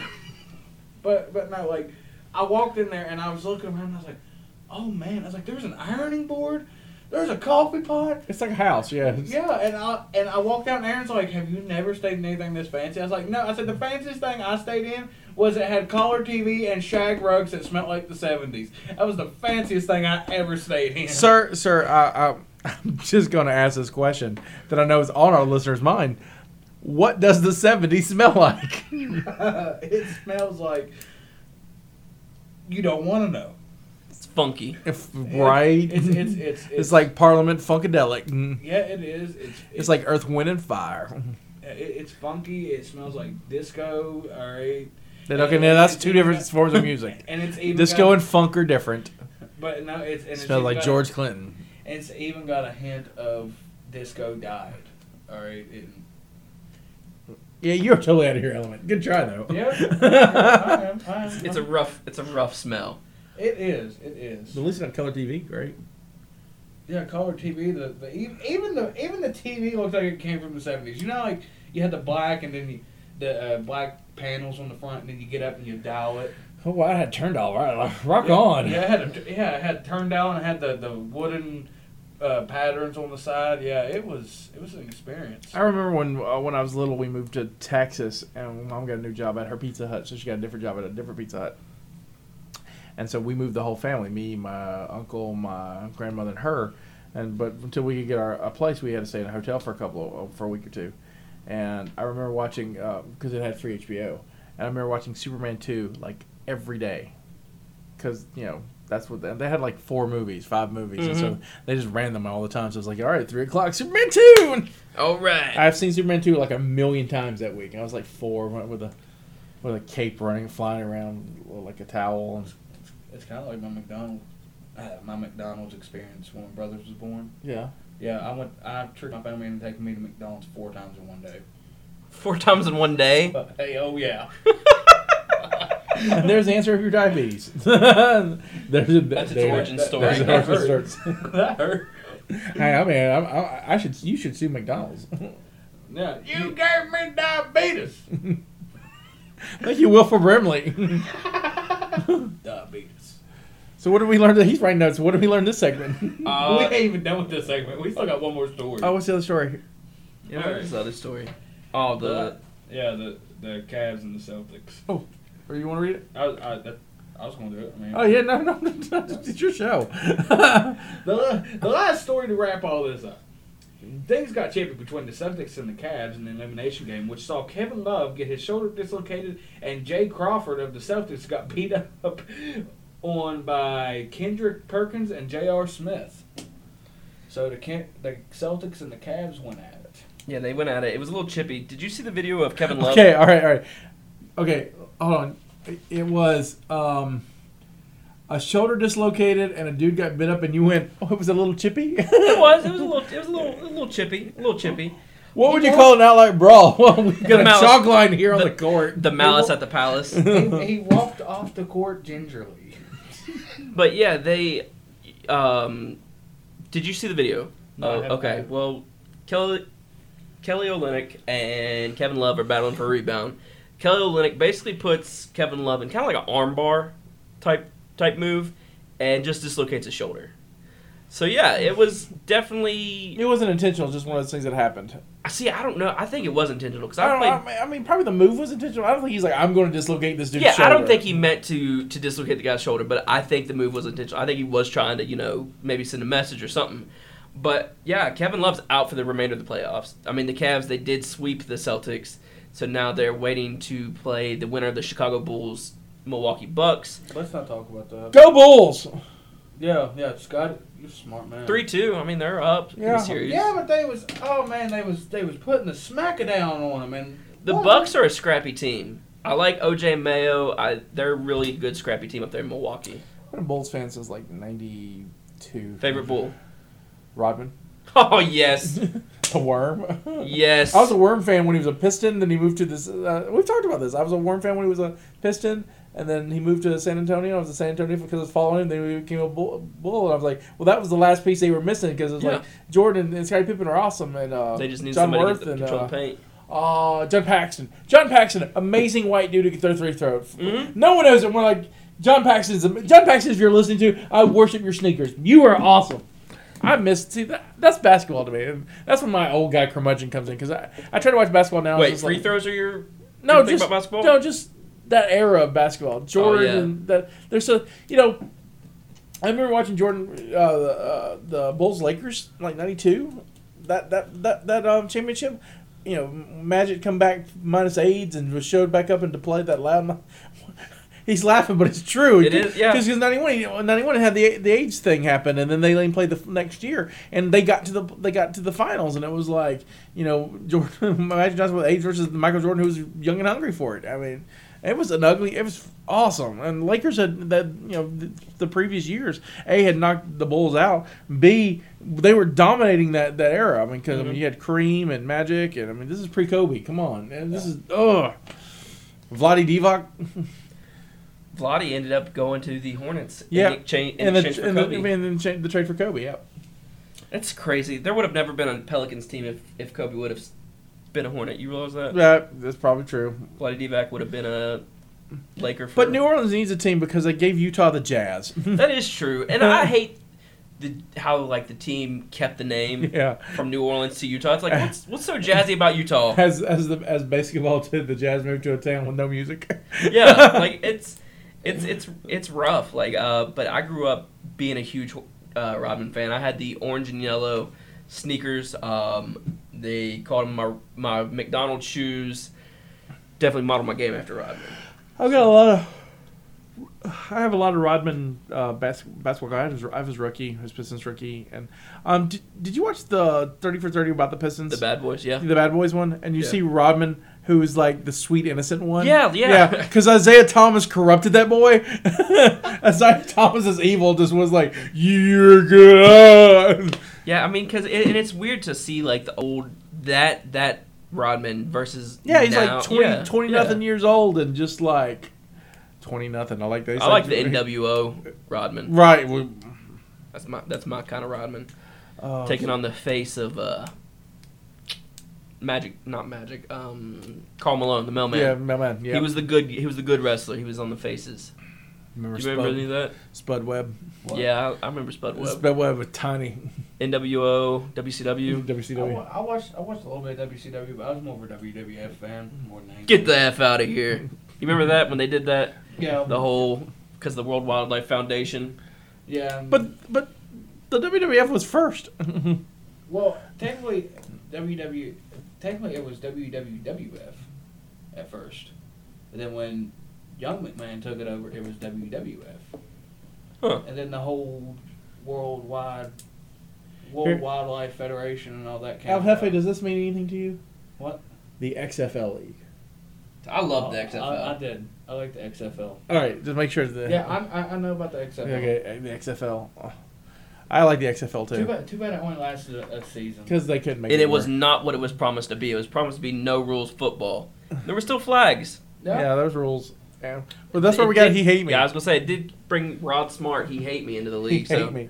so that's always good. Well, he, he played for Carolina for a while, right? Mhm.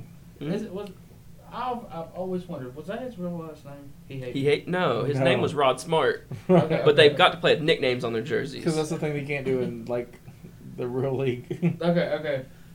Yeah, because I, when I was a kid and I seen it, I was like, is that his real name? I wish that was his real name.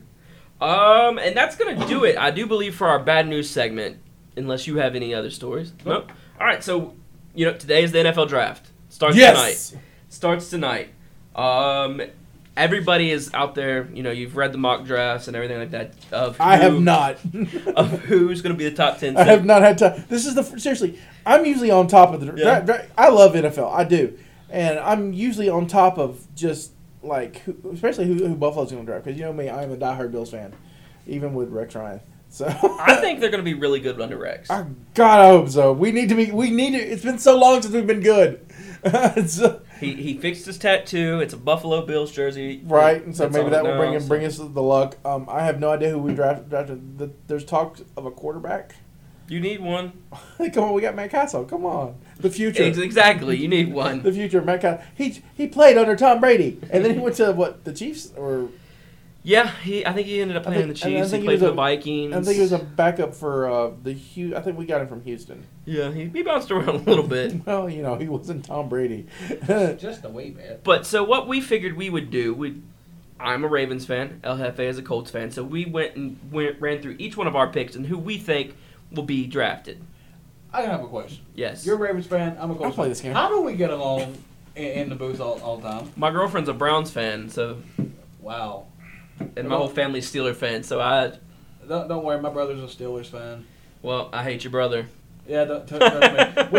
We, he, he sits there, he walks around the house in like his in his uh, Steelers pajamas. Yeah. My cousin, who is a who is a Dallas Cowboys fan, will come up to him. He's like, "Why don't you take that crap off? Just go in there and wash it off." And then my other friend, he's a Seahawks fan. It's we not when it comes to me and my my friends. Nobody gets nobody gets along when it comes to NFL. I, and I think that's good though, because I mean, it, while it would be cool to have a whole bunch of friends who all support the same team and you guys all were, I I like it. It does add to the thrill of the Sundays. Who's the first pick this year? First pick of the draft goes to the Tampa Bay Buccaneers. They did have a bad season. They they really did. Um, but we will go and Jeff, what what pick is yours? What for the uh, Colts? Yeah, like what number? You guys are after twenty six, right? Uh, yeah. Okay, so. so. I'll go first. Well, the Bills picks first. You want to go first? um, oh, can we trade our pick? uh, they're yeah, I'm, I, like I said, they're looking at they're looking at freaking quarterbacks. They're looking and with Jameis Winston and Marcus Mariota, yeah, they're not gonna be there though when you guys pick. they may trade up there. Okay, so you so you're going to call for a trade? The problem knowing them, they're uh, Sammy Watkins, Yeah, I was gonna say you guys mortgage the future for Sammy Watkins, Watkins, so you need somebody to throw him the ball. right? So I don't know. I you know, I we have. I honestly, I think the last good quarterback, uh, Ryan Fitzpatrick was good for us, Mhm. And I you know I respect the beard. I hate that he's gone. Um, uh, who do we have? Who who's the guy we had last that just ran? That's how like that's how bad is the season. Yeah, Uh, who was it? He- uh, we picked him for this year, and he's just like, "I'm leaving, guys. Peace out." and uh, anyway, I, it wasn't David Carr. It was uh, oh, I can't remember now. Anyway, we we have we have um, we have EJ, and you know, and then we have Matt Cassel. So I guess we, but, here's the problem. Here's my problem with rookie quarterbacks because we never get like amazing rookie. guy- We don't get like an uh, in an Eli or a Philip Rivers or You get a guy that's gonna be out of the league in like three years. right. And we and we constantly do this. We, I mean, that's a thing for us. And so if Rex Ryan can see something special in somebody, and you never know because people get hurt. But before like Ryan Fitzpatrick, Trent Edwards was like amazing for us, and then Clay Matthews ended his career. I watched that. I watched Clay Matthews end his in in um, Green Bay. Trent Edwards goes back to back. Clay Matthews sacks him, gives him a concussion, sits on his head and poses. I watched this. and I'm like, I don't think that's legal. And I was like, big boy. It's like 2010, and and just was like, and I was like, and and I watched that game, and then Trent Edwards got up and tried to play, and yeah, that just that, that- I was like, that dude is out of the league. That and so and he didn't come back for us, and I think he just bounced around a little bit and just kind of he's like J.P. Losman, who another bust for us. So, um, anybody, for God's sakes, just win. Just somebody can throw the ball. Uh, so I, I'll take Peyton one. We'll trade it off for Peyton.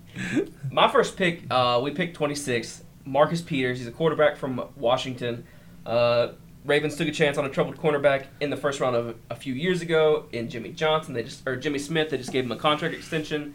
So hopefully, you know, we're able to we're able to do that again with Marcus Peters because we really haven't had good luck. There's a lot of good wide receivers in this draft, but my team does not do well drafting wide receivers that stick on the team through the first three rounds. So I'm going Right. Marcus Peters. All right, I'm going to interrupt your pick before, before I go. All right, because I got to go class.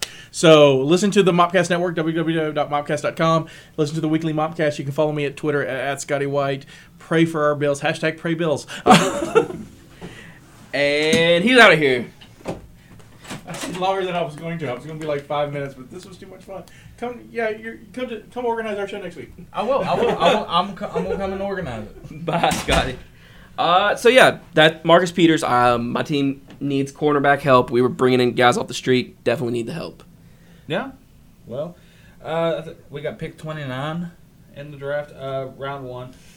They uh, they asked um, Jim Irsay what his uh, wh- who he you know who the Colts needed, and he specifically talked about the secondary and the offensive line because that's really what killed us last season. And uh, a lot of people are calling for Jake Fisher to go in round one for the Colts, but I'm going Damarious Randall, Marius the Randall. free safety from Arizona State. I like the Sun Devils. I like that pick. Um, pick number two for my team, round two, pick 58, Blake Bell. He's a tight end from Oklahoma. Um, we need help at tight end. We Dennis Pitta may or may not ever play again. Owen Daniels is gone. Uh, we have guys like um, Phillip Supernaw and stuff like that. That those guys aren't going to do it. They're not going to get it done. We need uh, a talented player. Blake Bell is that talented man. He's six foot six, 252 pounds. Had a great uh, East West Shrine game. He recorded uh, 16 receptions and 200 for 214 yards and four touchdowns in his senior year. But in his All Star game, he showed the quickness, size, and athleticism to make plays down the middle of the field. I would love that. There's also been rumors about um, Martellus Bennett, the unicorn, getting traded from from Chicago. Would love that. I would gladly take take a player like Martellus Bennett over a drafted tight end any day. Understandable, understandable. Uh, round two for us, which is the 61st pick overall. Um, I'm gonna go with Jake Fisher. Like what I said, uh, the Colt. A lot of people are saying that the Colts are going to pick them in the first round. I don't think so. I think it's going to be second round. Third pick for my Ravens, number 90, Devin, Devin Funchess. So I'm probably saying that name wrong. He's a wide receiver from Michigan. Um, like I said, my team already lost Torrey Smith, Jacoby Jones, Owen Daniels, more than likely Dennis Pitta. Jump Ball Joe needs some weapons, and, and this guy's definitely a baller, so hopefully we get him. Yeah, wait. Um, round number three, the 93rd pick overall. I'm going with Laurence Gibson, the offensive tackle from Virginia Tech. Like what I said, we need people on the offensive line. We need you just need the bodies. Yeah, we just we just need bodies. That's all we Wasn't need. it your team that signed the Mountain from Game of Thrones? I think so. I think I think we did. I can't. I think Okay. I think it was your team. I think it was. Uh, my fourth round pick is pick number 122, and I think a lot of people are saying Shane Ray's going to fall. Hopefully, he falls this far. That's unfortunate for him, but when you get busted a mere, like, what is it, 72 hours before the draft for marijuana, and while it was just a small amount, you know, that, that does send up red flags. So hopefully, my team isn't scared off by that because we need pass rushers. Um, Shane Ray, SEC Defensive Player of the Year, he played defensive end at Missouri we my team lost Pernell McPhee to free agency this offseason, so they'll need to find some pass rushing depth in the middle rounds. And a lot of people are predicting a fall if he lasts this long. So I hope Ozzie jumps on him. And Ozzie we trust. And round number four, the 128th pick overall. I'm going with round four. Uh, what, Going with round four and round four. round four and round four.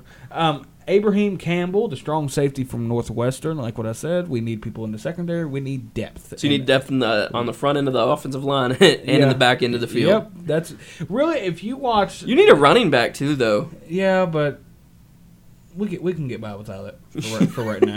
Right now, we're, we're good. We're good. But no, we uh, what, what we got? Who is it? Frank Gore. Yeah, that is true. I forgot you signed Yeah, Frank yeah, Gore. I was yeah, just we- thinking about Trent Richardson. Yeah, we, now f- get rid of Trent Richardson. I I have well, Derrick Rose is starting to get you know You're starting to work your way back into your heart. yeah, but Trent Richardson he will never be back in.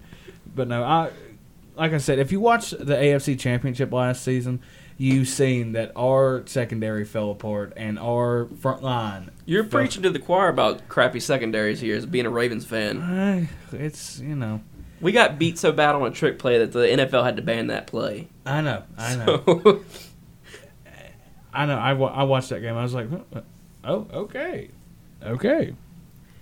round four, pick 125. I should have went again ahead ahead of that pick. Um, James Sample. Did you just say him? No. Okay. Abraham Alright. Abraham Campbell. James Sample, safety from Louisville. The Ravens have to make a couple of additions on their secondary, which was torched quite often in 2014. They they need to. Good team can't be giving up lots of points. Um, my next pick, round four, pick 136. We got a lot of fourth round picks. Pretty good about that. We get a lot of compensatory pick, compensatory picks. Um, Robert Myers, the offensive tackle guard from Tennessee State. The Ravens don't have much depth on the interior of their offensive line, so they may use a mid-round selection on some help in the area. Um, earlier, you know, my team was looking at La'el Collins, um, but he might go to prison. He's, you know, being investigated for the shooting death of his ex-girlfriend who happened to be pregnant at the time. So I don't think this guy gets drafted. Um, Baltimore's shown interest in Robert Myers in the past, so that's where I'm going. All right.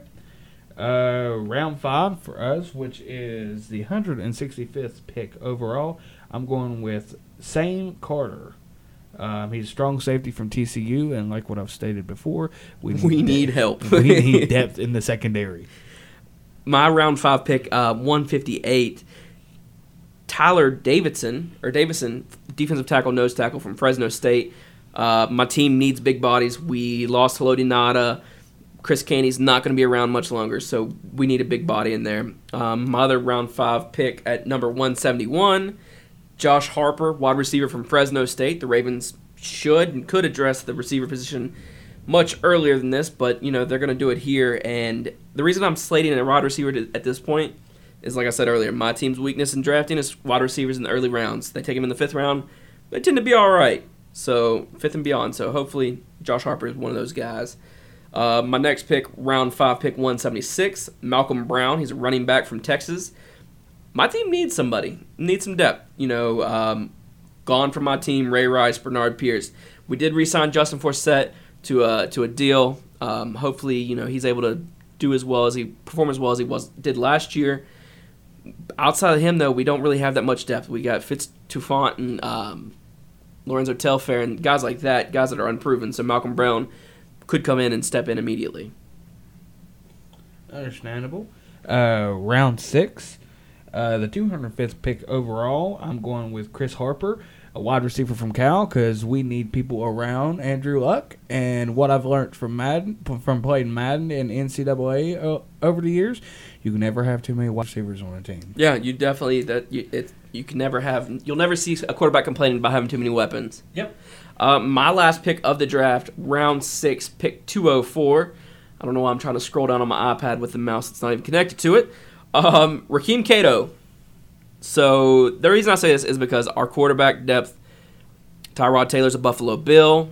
Now he he's going to pursue a career up there. We don't really have anybody. Um, Joe Flacco, he's very durable. He hasn't missed any games throughout his career. But you know that we're only one bad play away from from not having a quarterback. And when you're having unproven guys in the league as the backup, and I know Cato would be a backup, um, but he's a bit undersized for the NFL. But I believe he could learn a lot behind Flacco. And like I said, Flacco is very durable, so they're, you know, it's kind of like the Aaron Rodgers situation. Not comparing Flacco to Favre, but you know he would be able to sit there and learn behind a good quarterback, and you know come in if need be. Good thing about Cato, even though he's undersized, he broke a lot of NCAA records and and school records as well down in Marshall. And Marshall's, you know, they've put out some guys in the league like Chad Pennington, Byron Leftwich, guys like that. So they do have the talent there. So and, and I think the guy, the, this young man deserves a chance, and hopefully my team takes a flyer on him. I don't know if they will. Uh, this is just my my mock draft. I figure if if Cato doesn't get drafted, which a lot of a lot of the mock drafts I've been reading say he won't get drafted unless he does a quarterback um, position change. I hope he gets a shot as a quarterback. I think that if he doesn't get drafted, I think he'll be one of those um, one of those free agents that teams are lining up as soon as the draft's over. You know, preferred free agent. So hopefully he gets a shot. Uh, you know, whoever he goes to. Yeah. Hopefully he just gets a shot. Yeah. A- and that's going to do it for an extremely long um, show today. I think it's going to be well over a two-hour mark.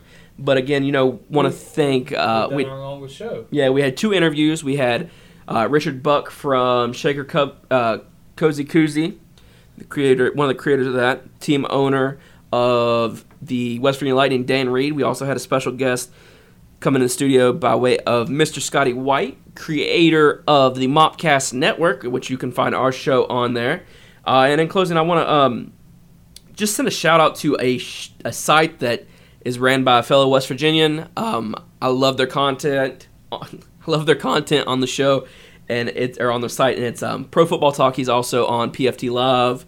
He's always on ESPN and, and Fox Sports and all that. He's um, doing great things with his life. Mike Florio from Pro Football Talk is my site that I'm plugging. All right. Check it out. I'm sure they're gonna be really active with the draft. Well, um, mine has mine has uh, honestly absolutely nothing to do with sports. um, as to what y'all know, I watch a lot of YouTube because one, I have no cable. Um, one of the uh, w- one of the channels I'm going to plug in this week would be Game Theory. And if anybody out there is a video game fan, fan or just like getting your mind blown, uh, go check these guys out. They've proved that Snake on um, they they've they've proved that Snake on what was it Metal Gear Metal, Metal Gear Solid. yeah, Metal Gear Solid. I don't know why I could not say that. Um, is a pothead. Oh, They have proved that. They have proved that um, the whole link, uh, the Legend of Zelda timeline Uh-huh. and everything, and it's just it, it's it's crazy. It Cool. is. It's it blows my mind every time I watch it. Cool, cool. All right, and again, you just want to, you, if you want to follow our show, we are on Twitter at Three Name Sports Show. You can follow myself on Twitter at Pageant Dad 88. You can search for us on Podbean by searching Triple Name Sports Show on Podbean. We're also on iTunes. Just again, search Triple Name Sports Show. Also, we're featured on the Mopcast Network. Lots of great shows on the Mopcast Network, and they're working on bringing some new stuff. I know El Jefe Loco and myself are working on a show that we're going to bring you around July. I think is when we're going to Yep. launch it. Be on the lookout for Right- it. right- Around the time we start our second season here at the Triple Name Sports Show. Yeah, right around that time. And um, how can they find? How can the good folks at home find find you, Mister El Jefe Loco? Just follow me on Twitter at LHefeLoco95. And that's going to do it for us here on the Triple Name Sports Show. Hopefully, you've enjoyed today's episode. I know we had a blast creating it for you all. And uh, just go have a great weekend.